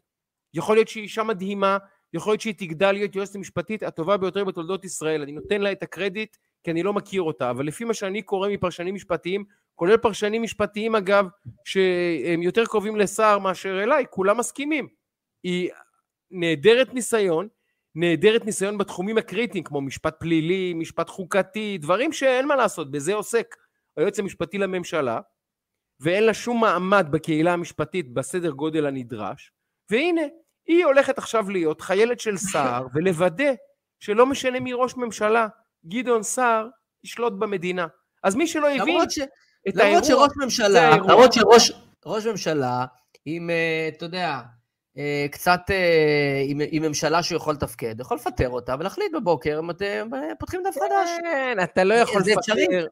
אתה לא יכול, אתה יכול לפטר, כמובן, יועץ משפטי לממשלה, אבל אתה מבין, אתה מבין שהמהלך הזה, הדמוקרטיה הישראלית ומערכת המשפט הישראלית גם ככה במצב כל כך בעייתי, שביר, שלטון החוק פה שהפך להיות שלטון חזות הכל, כן? זה לא שלטון החוק, כבר הוא שולט בהכל פה. אם אתה מפטר את היועץ המשפטי לממשלה, אתה למעשה מכריז מלחמה גלויה על מערכת המשפט, מערכת הצדק, ואנחנו מבינים, אנחנו רואים מה קורה. כשאתה לא מכריז עליהם מלחמה אמיתית, אלא רק מדבר מילים, תראה מה הם עושים לך. אתה יודע מה יקרה אם תפטר את היועץ המשפטי לממשלה? אתה יודע מה יקרה במערכת המשפט הישראלית? אני רק אומר את הדבר הבא, אה, זה יכול לקרות. הם לא יוותרו על המאחז הזה ככה בלי... אתה אה, צודק. בלי שהם יבעירו את המדינה קודם תרתי משמע. אתה צודק. תרתי משמע, מדינה תבער. אתה צודק, אתה צודק, אבל זה משהו שבהחלט יכול לקרות. אה, ושוב, אני לא דן אותה כי אני לא יודע, אבל אני מדבר. על התהליך, ואני ממליץ לכל אחד לקרוא... יכול להיות שתהיה מדהימה, אבל שר עכשיו נכון. מוודא שהוא ישלוט במדינה הזאת באמצעות היועמ"שית חמש שנים. זה הוא מוודא. בלי קשר לשום תסריט. לכאורה אתה צודק. אני, אני אגב מציע לכל אחת ואחד, אה, אני באחד מתפקידיי במילואים לאורך השנים האחרונות, הייתי אחראי על המיונים לדובר צה"ל, ואני אומר לך שהמיונים לדובר צה"ל, אה, מש"ק בדובר צה"ל עובר מיונים מורכבים יותר מאשר, אה, מאשר אה, מה שעובר יועץ משפטי לממשלה, התפקיד הכי חשוב כמעט, או אחד החשובים בוודאי, או הכי עוצמתיים במדינה, עובר מיונים פחות משמעותיים. אני ממליץ, ממש, זו כתבת קריאה קריטית ו- וחשובה לכל אחד ואחת. לקרוא את uh, קלמן ליבסקינד, את שני הטורים האחרונים שלו בנושא הזה, וגם אבישי גרינצייג בגלובס שנוגע בשיטה, איך בעצם ממנים יועץ משפטי לממשלה, זה פשוט, באמת, זה אירוע שצריך ללמוד אותו בשיעורי אזרחות, זה דבר uh, בלתי הגיוני בעליל. שמע, רציתי לדבר איתך... יותר בכיר, הוא, הוא באמת האדם הכי בכיר במדינה כנראה, כנראה. כי הוא ממונה גם על התביעה הכללית, גם על המשטרה, גם על כל מערכות ההיקפיות של בתי המשפט, למעשה כל מה שפלילי וחוקתי וחוקי במדינה הזאת הוא אצלו. הוא יכול ברצותו, תוך כדי שהוא משתמש בחוק, לעצור את המדינה הזאת ולעשות בה מה שהוא רוצה. זה תפקיד רב עוצמה, אני חושב יותר גדול, אנחנו מבינים, מראש ממשלה דה פקטו. הוא יכול, להטיל, הוא יכול להטיל וטו על החלטות של ראש ממשלה. האדם היחיד שיכול נכון. להטיל וטו על ראש ממשלה זה יועץ משפטי לממשלה. היחיד. מה הוא יגיד? מה הוא יגיד? אה, הוא יגיד, הנה, אני מוביל את הפיצול. כל השנים רצינו פיצול של התפקיד. הנה, אני אפצל אותו. בטח. אתה מבין? הם מנסים, דיברנו, אה, זה מחזיר אותי רגע, דיברנו על הנושא של ההישגים. אתה רואה את בר-לב עובד מול הקהל שלו, אתה רואה את, אה, אה, את מרב מיכאלי עובדת מול הקהל שלה, אתה רואה את יאיר לפיד עובד מול הקהל שלו, כל אחד עובד מול הקהל שלו, ומכיוון שלבנט אין קהל, אז הוא יורה לכל הכיוונים, וכאילו זה. גדעון סער מנסה לייצר מהלכים כדי שיוכל לבוא להגיד, הנה עשיתי, הבאתי משהו, הבאתי הישגים. הבעיה של גדעון סער כרגע, שמכיוון שגם לו אין ממש, אתה יודע, בייס חזק, גם ביום שנגיד, לא יודע מה קורה בליכוד, אין לו בייס, אין לו בית בתוך הבייס. אז הוא מנסה, להראות, הוא מנסה להראות מהלכים, אתה מבין? אז הוא ינסה גם לפצל לו את התפקיד וכולי, אבל אני לא מעריך שזה ילך לו. אגב, אה, אני. אני באמת שואל אותך שוב, ותכף נכנוס את ה pod הזה, למי פונה גדעון סער בפעולות האלה? גדעון סער בעיקר, הוא לא חוזר לליכוד, כי הליכוד, בעיקר, הליכוד יבעט לו בראש אם הוא יתקרב. למי הוא, בעיקר, למי הוא הולך? הוא בעיקר אה, מנסה לייצר מהלכים פוליטיים, אה, שייצרו לו... נאמר, הזדמנויות, אוקיי? שיצרו לו הזדמנויות. הוא עוד לא, קודם כל הוא פוליטיקאי, בוא, אפשר לאהוב אותו, אפשר לשנוא אותו, אפשר לעשות הכל. הוא פוליטיקאי חריף מאוד, מכיר את המשחק מצוין ויודע לשחק אותו. אין שאלה. הוא כרגע מבצע מהלכים שמבחינתו ייצרו לו אה, הזדמנויות ואפשרויות פוליטיות, עוד לפני אלקטורליות, פוליטיות, כי בסוף הוא מבין שמה שהביא את הממשלה הזאת היא קונסטלציה פוליטית, לא אלקטורלית. אין לה כאילו איזה, איזה זכות קיום מטורפת מה, מהאזרחים. יש לה מהלך פוליטי שרקם את הדיל הזה שייצר פה קואליציה, לא משהו אחר, ולכן הוא מבין שכרגע אין לו קהל, אז הוא מנסה לייצר מהלכים שיאפשרו לו להיות בסיטואציה שבה יהיו לו הזדמנויות. אם הולכים עכשיו לבחירות, הוא בצרה צרורה. הוא מנסה לייצר מהלכים קדימה, הוא בונה כמה מהלכים קדימה ולבצר יועצת משפטית, מבין שזה מהלך שמייצר לו הרבה מאוד כוח ביום שלמחרת, לחבירה, להתחברויות כאלה ואחרות. זה מייצר לו אפשרויות. אתה רוצה לשמוע את התסריט שלי הפוליטי?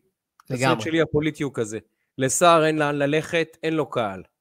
לבנט אין לאן ללכת, אין לו קהל. נגיד שהוא יעבור את אחוז החסימה. אני חושב שהאופק היחיד האמיתי, ואתה רואה את זה כל הזמן קורה, זה אה, התחברות של כולם תחת לפיד, התכנסות לאיזה רשימת גג כזאתי, שלפיד יעמוד בראשה, הם יסכימו שלפיד הוא יהיה הראש, לפיד גם יבלע את גנץ, יכול להיות שגנץ יהיה החוליה החלשה באירוע הזה ויטרפד את המהלך עם, איתו, אבל אני חושב שהחזון שלהם זה לפיד בראש המחנה, עם גנץ, בנט וסער מתחתיו, כשבעצם ככה הוא בעצם, הם משמרים אחד את השני, סוגרים את החובות האישיים והפוליטיים שיש לכל אחד מהם, ואז המפלגה הזאת, איך שיקראו לה, אולי יש עתיד, לדעתי ליאיר לפיד לא יוותר, אה, תתמודד מול הליכוד באמת בשני ראשי, אה, בשני ראשים אה, גדולים אחד מול השני.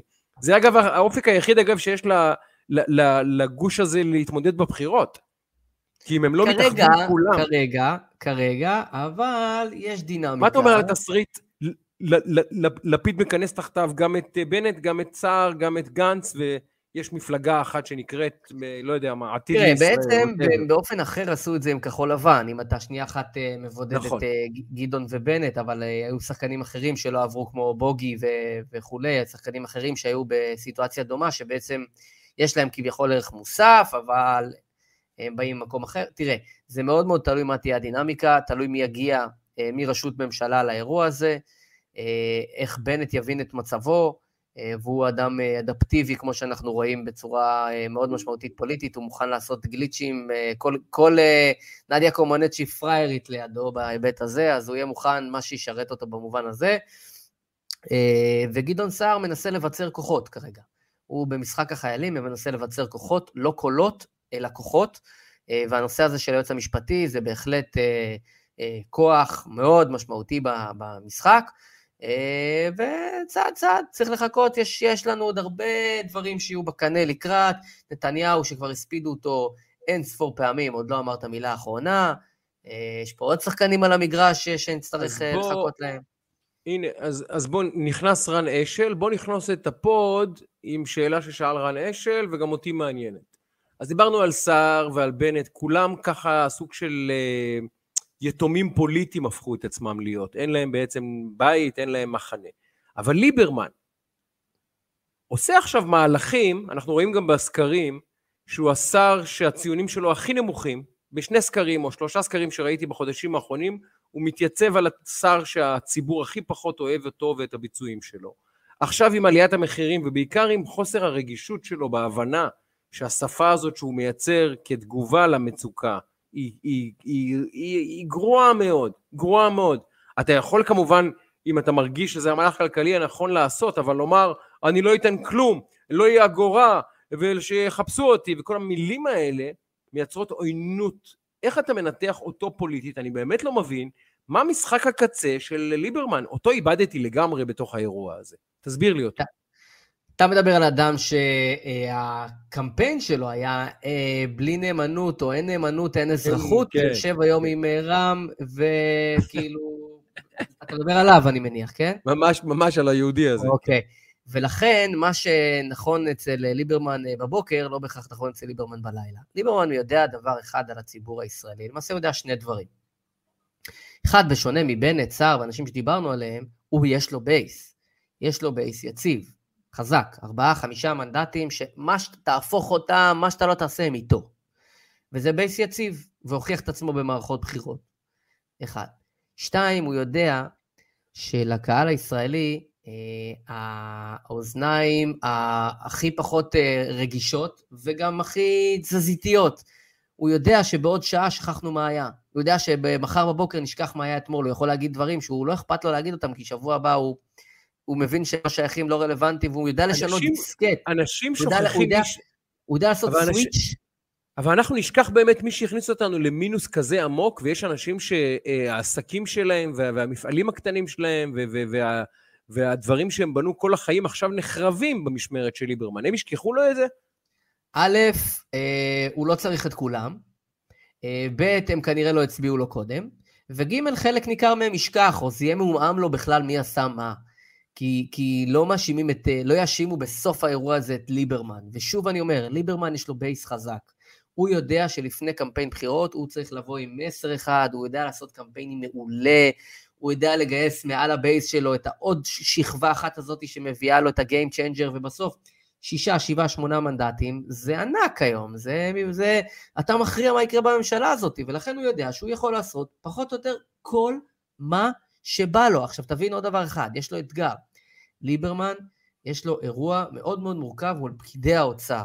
בסוף המדינה הזאת מנוהלת על ידי, בין היתר, שכבה לא מבוטלת של פקידים, לא הרבה אנשים, שבסוף מנהלים את, ה, אה, אה, את, ה, את המערכת הכלכלית של מדינת ישראל. וליברמן צריך אותם איתו. והוא, הם הקהל הראשון במעלה מבחינתו, לפני הבוחרים, ולפני, בטח לפני בנט ולפני כל האחרים, הוא צריך שהם ילכו איתו. ולכן הוא עושה הרבה מאוד מהלכים שהם מבקשים ממנו ושהם דוחפים אותו ושהוא עושה יחד איתם, כדי להעביר את הרפורמות שהם מבקשים להעביר, או לא להעביר דברים שהם מבקשים, בגלל שהם עם היד על השלטר, וכשהוא איתם יחד הוא מבין שאף אחד לא יכול לו. כי אם, אם שר האוצר עובד בהלימה יחד עם הפקידים, בטח בממשלה הזאת הוא האדם החזק ביותר, לא בממשלה, במדינה. ולכן הוא יודע, אחד, ישכחו לי את זה, שתיים, יש לי בייס, שלוש, אני אומר דברים כדי שישמעו טוב באוזניים של הפקידים, ללכת איתם, זה עצם תכלית כוחו. כמו שלהבדיל, בר לב אמר בהתחלה דברים על פגסוס כדי להגן על המשטרה, כי כוחו נשאב מהמשטרה, היום הוא כבר מדבר אחרת. אבל ליברמן הוא שואל פוליטי הרבה יותר חכם מבר לב, ואתה רואה את זה בפעולות שלו.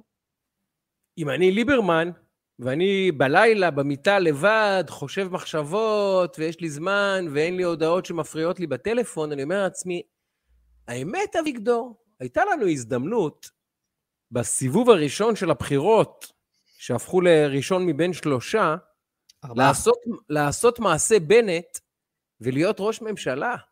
הייתי יכול לקחת את הקולות שלי ולייצר את המהלך שבנט עצר, יצר ביחד עם כל האחרים מן הסתם, לא לבד, בנט לא היה ה mastermind של המהלך הזה. אני חושב שליברמן מבין היום, וזה גם, זה מרכיב פסיכולוגי, אני בדיוק, אני, אני מאוד מאמין בזה שפסיכולוגיה וביוגרפיה אישית ומרכיבים התנהגותיים של אנשים משפיעים לא פחות מאשר אסטרטגיה. אי אפשר לנטרל את הגורם האישי-אנושי. ליברמן, אני חושב שנפרד היום סופית מחלום ראש הממשלה. הוא מבין. לא, אני, אני, אני מנתח אותך לא אחרת לגמרי. אתה לא, לא חושב? אני חושב שהוא רצה להיות ראש ממשלה. לא חושב שהוא רצה להיות ראש ממשלה. לא, הוא רצה. היה לו תקופה שהוא אמר, אני אשתלט על הליכוד. בעבר, כן, בעבר. עכשיו הוא נפרד ממנה סופית, הוא מבין שזהו. לא חושב ש... לא חושב שב... לא. לא חושב אוקיי. שבתקופה האחרונה. שמע, הוא ראש ממשלה בלי להיות ראש ממשלה, הוא עושה מה שהוא רוצה, הוא מנהל את הממשלה הזאת, הוא שר אוצר בתקופה שכלכלה זה הדבר הכי משמעותי במדינה, יותר מביטחון, יותר, יותר מכל דבר אחר, כלכלה גם מנהלת את, את הבריאות. שמע, הוא השיג את מה שהוא רצה. הוא רצה שמסיבותיו הוא, מי שרוצה להיכנס, הראש של ליברמן עובד אחרת מכל פוליטיקאי במדינת ישראל. כל הפוליטיקאים חושבים פוליטיקה, ליברמן חושב לפני הכל אישי. הכל אישי. אגב, יגיד לך, כל מי שעבד איתו באופן צמוד וכל מי שעובד איתו צמוד, שאנשים מתים עליו, מי שעובדים כן. איתו צמוד, מתים אומרים עליו. אומרים שיש לו קסם אישי, מתארים אותו כאדם מתים חריף. מתים עליו, עזבו שנייה מה אתם חושבים עליו. כן. עזבו שנייה מה אתם חושבים על הפוליטית, מי שעובד איתו קרוב, אוהב לעבוד איתו, אוהב אותו אהבת נפש. הנהגים שלו, המאבטחים שלו, אני לא מדבר עכשיו רק על הפקידים. אנשים אוהבים לעבוד איתו. הוא עובד אחרת. וליברמן, הראש שלו הוא לא ראש פוליטיקאי או פוליטי רגיל. בשונה מאנשים שיש להם אספירציות, הוא, יש לו אספירציות אחרות. הוא רצה להפיל את נתניהו מסיבות אישיות נטו, מדברים שהוא חושב שנתניהו עשה לו, שאני לא יודע, ומה האמת, וזה לא משנה מבחינת ליברמן, זאת האמת הצרופה. והוא אה, החליט שהוא מפיל את נתניהו. זה היה יותר חשוב לו מלהיות ראש ממשלה, והוא עשה את זה. עכשיו הוא שר אוצר, מבחינתו הוא ראש ממשלה דה פקטו, אין לו אספירציות, הוא לא רוצה להיות ראש ממשלה. אני אומר לך, הוא לא מעוניין, אבל, לדעתי. אבל הוא גם היה... יפרוש הוא... מפוליטיקה, הוא יפרוש מהפוליטיקה בצד, שאנחנו לא יודעים אותו עדיין עכשיו, בצד שיפתיע את כולם. כי, כי לדעתי גם הוא התעייף מהפוליטיקה אפילו, אני אגיד לך. היום הוא נהנה מלהיות שר אוצר ולהתעלל במידה מסוימת בחרדים, ולסגור חשבונות עם כל מיני אנשים. והוא עושה את זה בלי לדפוק חשבון לאף אחד. ו- וליברמן הוא פוליטיקאי שעובד אחרת, הוא לא חושב, הייתי יכול להיות ראש ממשלה. אני חושב שהוא לא שם בכלל. הוא, עובד אחרת לגמרי, הראש שלו עובד אחרת לגמרי. צריך להבין ליברמנית, כדי להבין את ליברמן, הוא אה, פוליטיקאי שעובד אחרת. הוא רוצה לעבוד בראש שקט, הוא, הוא אדם שלא יושב בישיבות יותר מ-4-5 דקות, נמאס לו, הוא קם מהכיסא, אין לו סבלנות. הוא, הוא, הוא אוהב לעבוד כמו שהוא אוהב לעבוד, ומי שאוהב, מי ש, אה, מי שזורם איתו בשיטה הזאת נהנה איתו, ומי שלא, נזרק מהחדר. והוא זרק הרבה אנשים מהחדרים, והוא נהנה לזרוק, לא, לא שאני חושב שהוא אה, אז אני סדיק, אסיים אבל... ב... אני אסיים בשאלה הבאה. האם אתה רואה תסריט, כי בפוליטיקה הישראלית הכל יכול לקרות, שליברמן ונתניהו משתפים פעולה באיזה קונטקסט פוליטי, מי יודע, בעתיד הנראה לעין? לא. או שהדבר הזה, הגשר לא, הזה, לא, לא יקרה. שום דבר לא יחבר אותו, לא גם לא יקרה, לא אינטרס.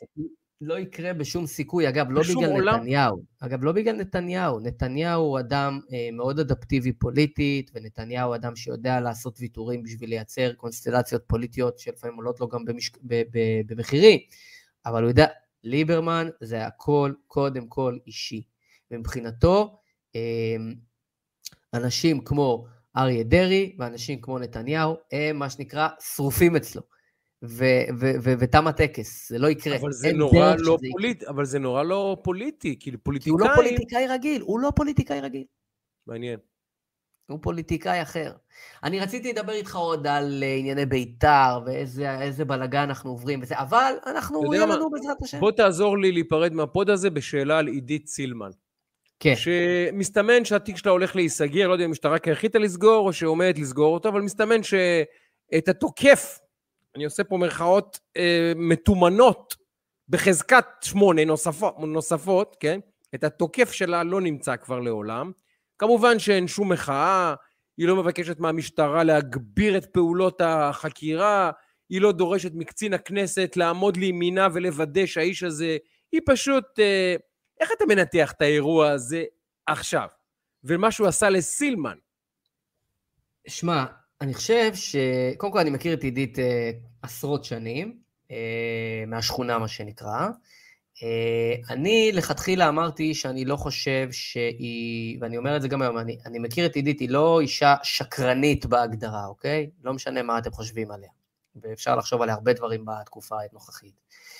אה, אני שואל, האם היא מסוגלת להיחלץ, היא ביצעה פיגוע, כמעט התאבדות פוליטית. פיגוע עצמי לחלוטין.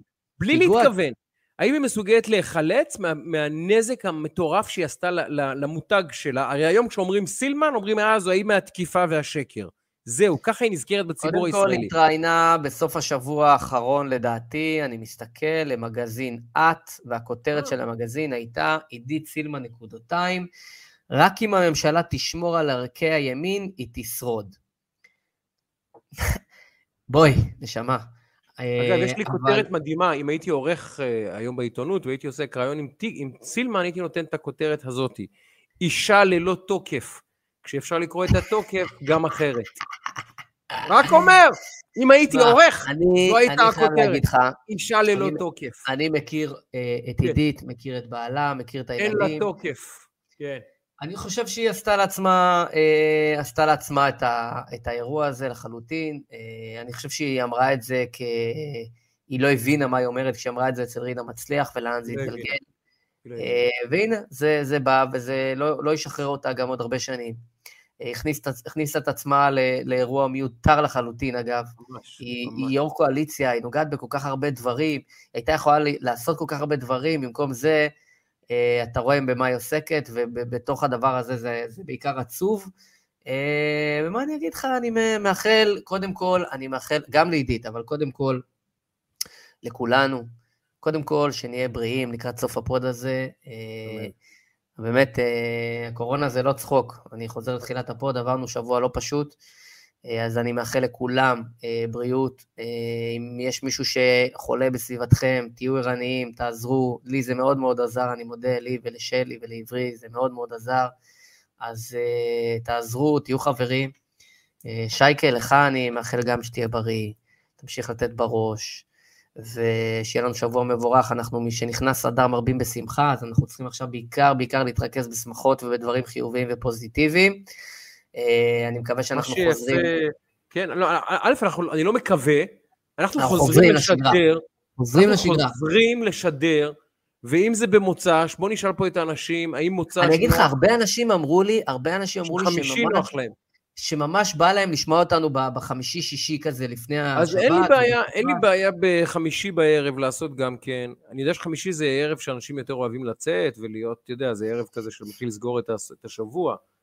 אה, אז בואו, תכתבו לנו, תכתבו לנו גם פה, גם בפוד, גם... שמע, הפיצ'ר הזה של התגובות, אני חושב שהיו פה מאות תגובות. מאות תגובות, מאות תגובות, מאות תגובות, יש פה אלפי צופים במצטבר. עכשיו, אני רואה פה, אתה יודע, דבר יפה, אני רואה, חלק אני רואה זה מיוטיוב, חלק זה בפייסבוק. חלק, כאילו, אני רואה פה מלא מלא מלא מלא, ואני אגיד, אנחנו נמצאים גם בספוטיפיי, אה, גם ב... גוגל פודקאסט ואפל פודקאסט, כמובן בפייסבוק וביוטיוב, אנחנו באמת בכל פלטפורמה, ואני חייב להגיד לך שלפני ש... לפני שחליתי... אני רואה שחמישי בערב, יש פה, יש פה הרבה אנשים עם חמישי בערב. לפני שחליתי, ירדתי למטה, שבוע, שבוע שעבר ירדתי למטה להוריד את הזה, וירדתי עם שלי כזה החוצה, לא זוכר לאן, ואז uh, מישהו צריך אותי, אתה שטראוכלר? אני אומר לו, כן, אחלה פודקאסט, אל תפסיקו, אחלה פודקאסט. אז, אז עוצרים אותי הרבה אנשים, זו סתם דוגמה ספורדית, uh, אז uh, זה גם עוד פידבק חשוב לזה שאנחנו כנראה עושים משהו בסדר. Uh, אז אנחנו לא נרפה. אנחנו, אנחנו מתחייבים לחזור עכשיו לשבוע, שבוע לפחות. אנחנו נשמח כמובן לרשימת שמות שאתם אה, מבקשים, תנסו אבל להבריק, כן? כי אנחנו כן, ברור, תנסו להבריק. אגב, נגיד, היה לנו, היו לנו uh, שני אורחים שהיו אמורים להגיע, ופשוט אני חליתי ושי חלה, וזה התפספס, ואנחנו נחזיר בעזרת השם את, ה, את העניין הזה, ו, ו, וזה יהיה מרתק ומעניין. רציתי לדבר איתך גם על ביסמוט וישראל היום, ומה המשמעות של זה ומה שקורה, אבל נשמור את זה לשבוע... אני כתבתי לבועז אה, ביום שישי, אוהב אותך, תודה על הכל. באמת, אני חושב ש... אני, אני אוהב אותו, את בועז. אני חושב שביסמוט... אה, תראה, כל אדם בשנתיים, שלוש האחרונות, שהיה מוכן לצאת בקולו, בפניו ובשמו, באולפנים ובכל מקום אחר, ולומר, אני חושב שמה שנעשה פה הוא עוול, ומה שנעשה פה הוא לא כשר, והוא לא תקין, ואני לא מוכן לעמוד מהנגד. כל אדם כזה ששם את שמו, את המוניטין שלו, מול כוחות גדולים, נדב, אתה יודע ואני יודע כמה הם גדולים, כמה הם מסוכנים, כמה הם אכזריים, כמה הם נעדרי גבולות, אגב פגסוס. כל מי שמוכן בתקופה הזאת לשים את שמו ואת פניו ואת ראשו ולומר, זו דרכי וזו האמת שלי ואני מוכן לקחת את הסיכון, אני מוריד לו מפניו את הכובע ואומר לביסמוט, ביסמוט, כל הכבוד. כל הכבוד. כל הכבוד. פשוט כל הכבוד.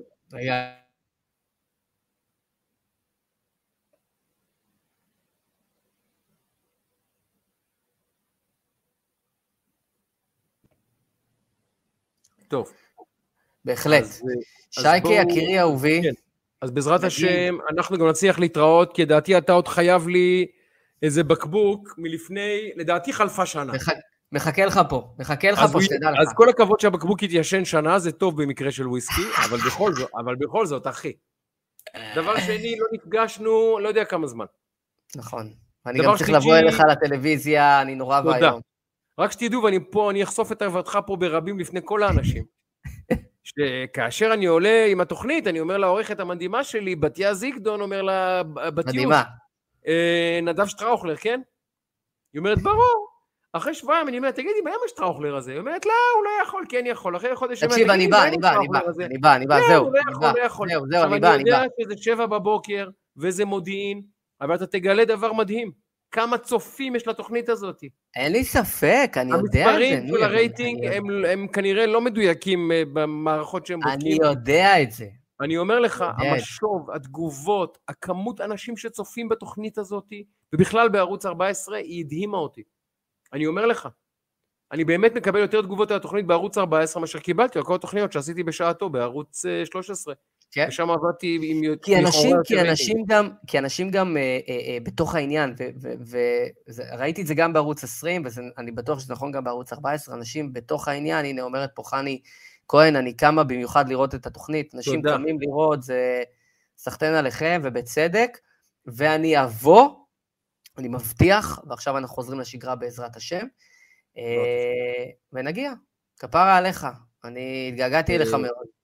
רון שטיין כותב פה, מסיים בבדיחה רון שטיין, נס, נסיים בבדיחה של רון שטיין, הוא אומר, אה, מוכזבי ליברמן יוכלו להצביע לתנועה האסלאמית. זה בבייס. זה בבייס. מצחיק. יפה. אה, אז נגיד, נגיד תודה, נגיד תודה גדולה לכן ולכם, למאזינות, למאזינים, לצופות, לצופים, ממש לא מובן מאליו. אה, זה כיף אדיר. נגיד תודה רבה לרני אשל, שממקסס אותנו, עורך אותנו, דואג שהפרק הזה יעבור טיל לחיבורים אה, בכל הפלטפורמות, בגוגל פודקאסט, באפל פודקאסט, בספוטיפיי, ביוטיוב, בפייסבוק, לצפייה, להאזנה, אנחנו שם. ושתפו, שתפו, לגמרי שתפו, לגמרי. אני אומר לכם שוב, למרות שהמניה של פייסבוק, למרות שהמניה של פייסבוק, שגם על זה רציתי לדבר איתך, נחתכה ברבע מהשווי שלה, 25 אחוז, אתם לא מבינים את גודל הדרמה מטורף. רבע מהשווי החברה השלישית בגודלה בעולם מאבדת ביום אחד. זה לא ייאמן. מטורף. ואנחנו מבינים גם למה, כי הם לא מצליחים לגייס משתתפים חדשים. מעניין למה. מעניין למה הם לא מצליחים לגייס משתתפים חדשים, ושיעור הנטישה שם לראשונה גדול משיעור המצטרפים, שזה נכון, סימן מטורף. שמאוד מלחיץ את כולם. נכון. לנו גורם חיוך. אבל אתם מבינים שכל כלי התקשורת, לצערי, לא מהדהדים מסרים כאלה. רשתות החברתיות בעצם הפלטפורמה היחידה שיש לנו, אבל גם הן הולכות לנו על הראש.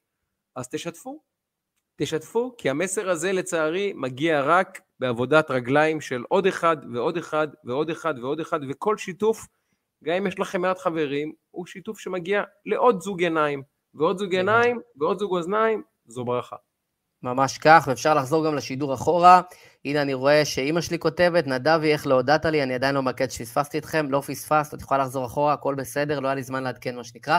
אז נאחל לכולן ולכולם באמת אמ, שבוע טוב ומבורך, מי שנכנס לדר מרבים בשמחה, אה, שיהיו שמחות לכולם ובריאות. שייקי, התגעגעתי אליך, תודה רבה לרני אשל, תודה רבה תודה. לכן ולכם. אנחנו שיחת רקע, פרק מספר 59, שייקה. ותודה שהופתעת עם רוז'ר מילה, שבוע הבא היה מה שנקרא מילה, מילה. מילה, מילה. מילה. יפה. אז אנחנו נאחל לכולכם שבוע טוב ומבורך, בשורות טובות וסלמת. שבוע טוב, שלום.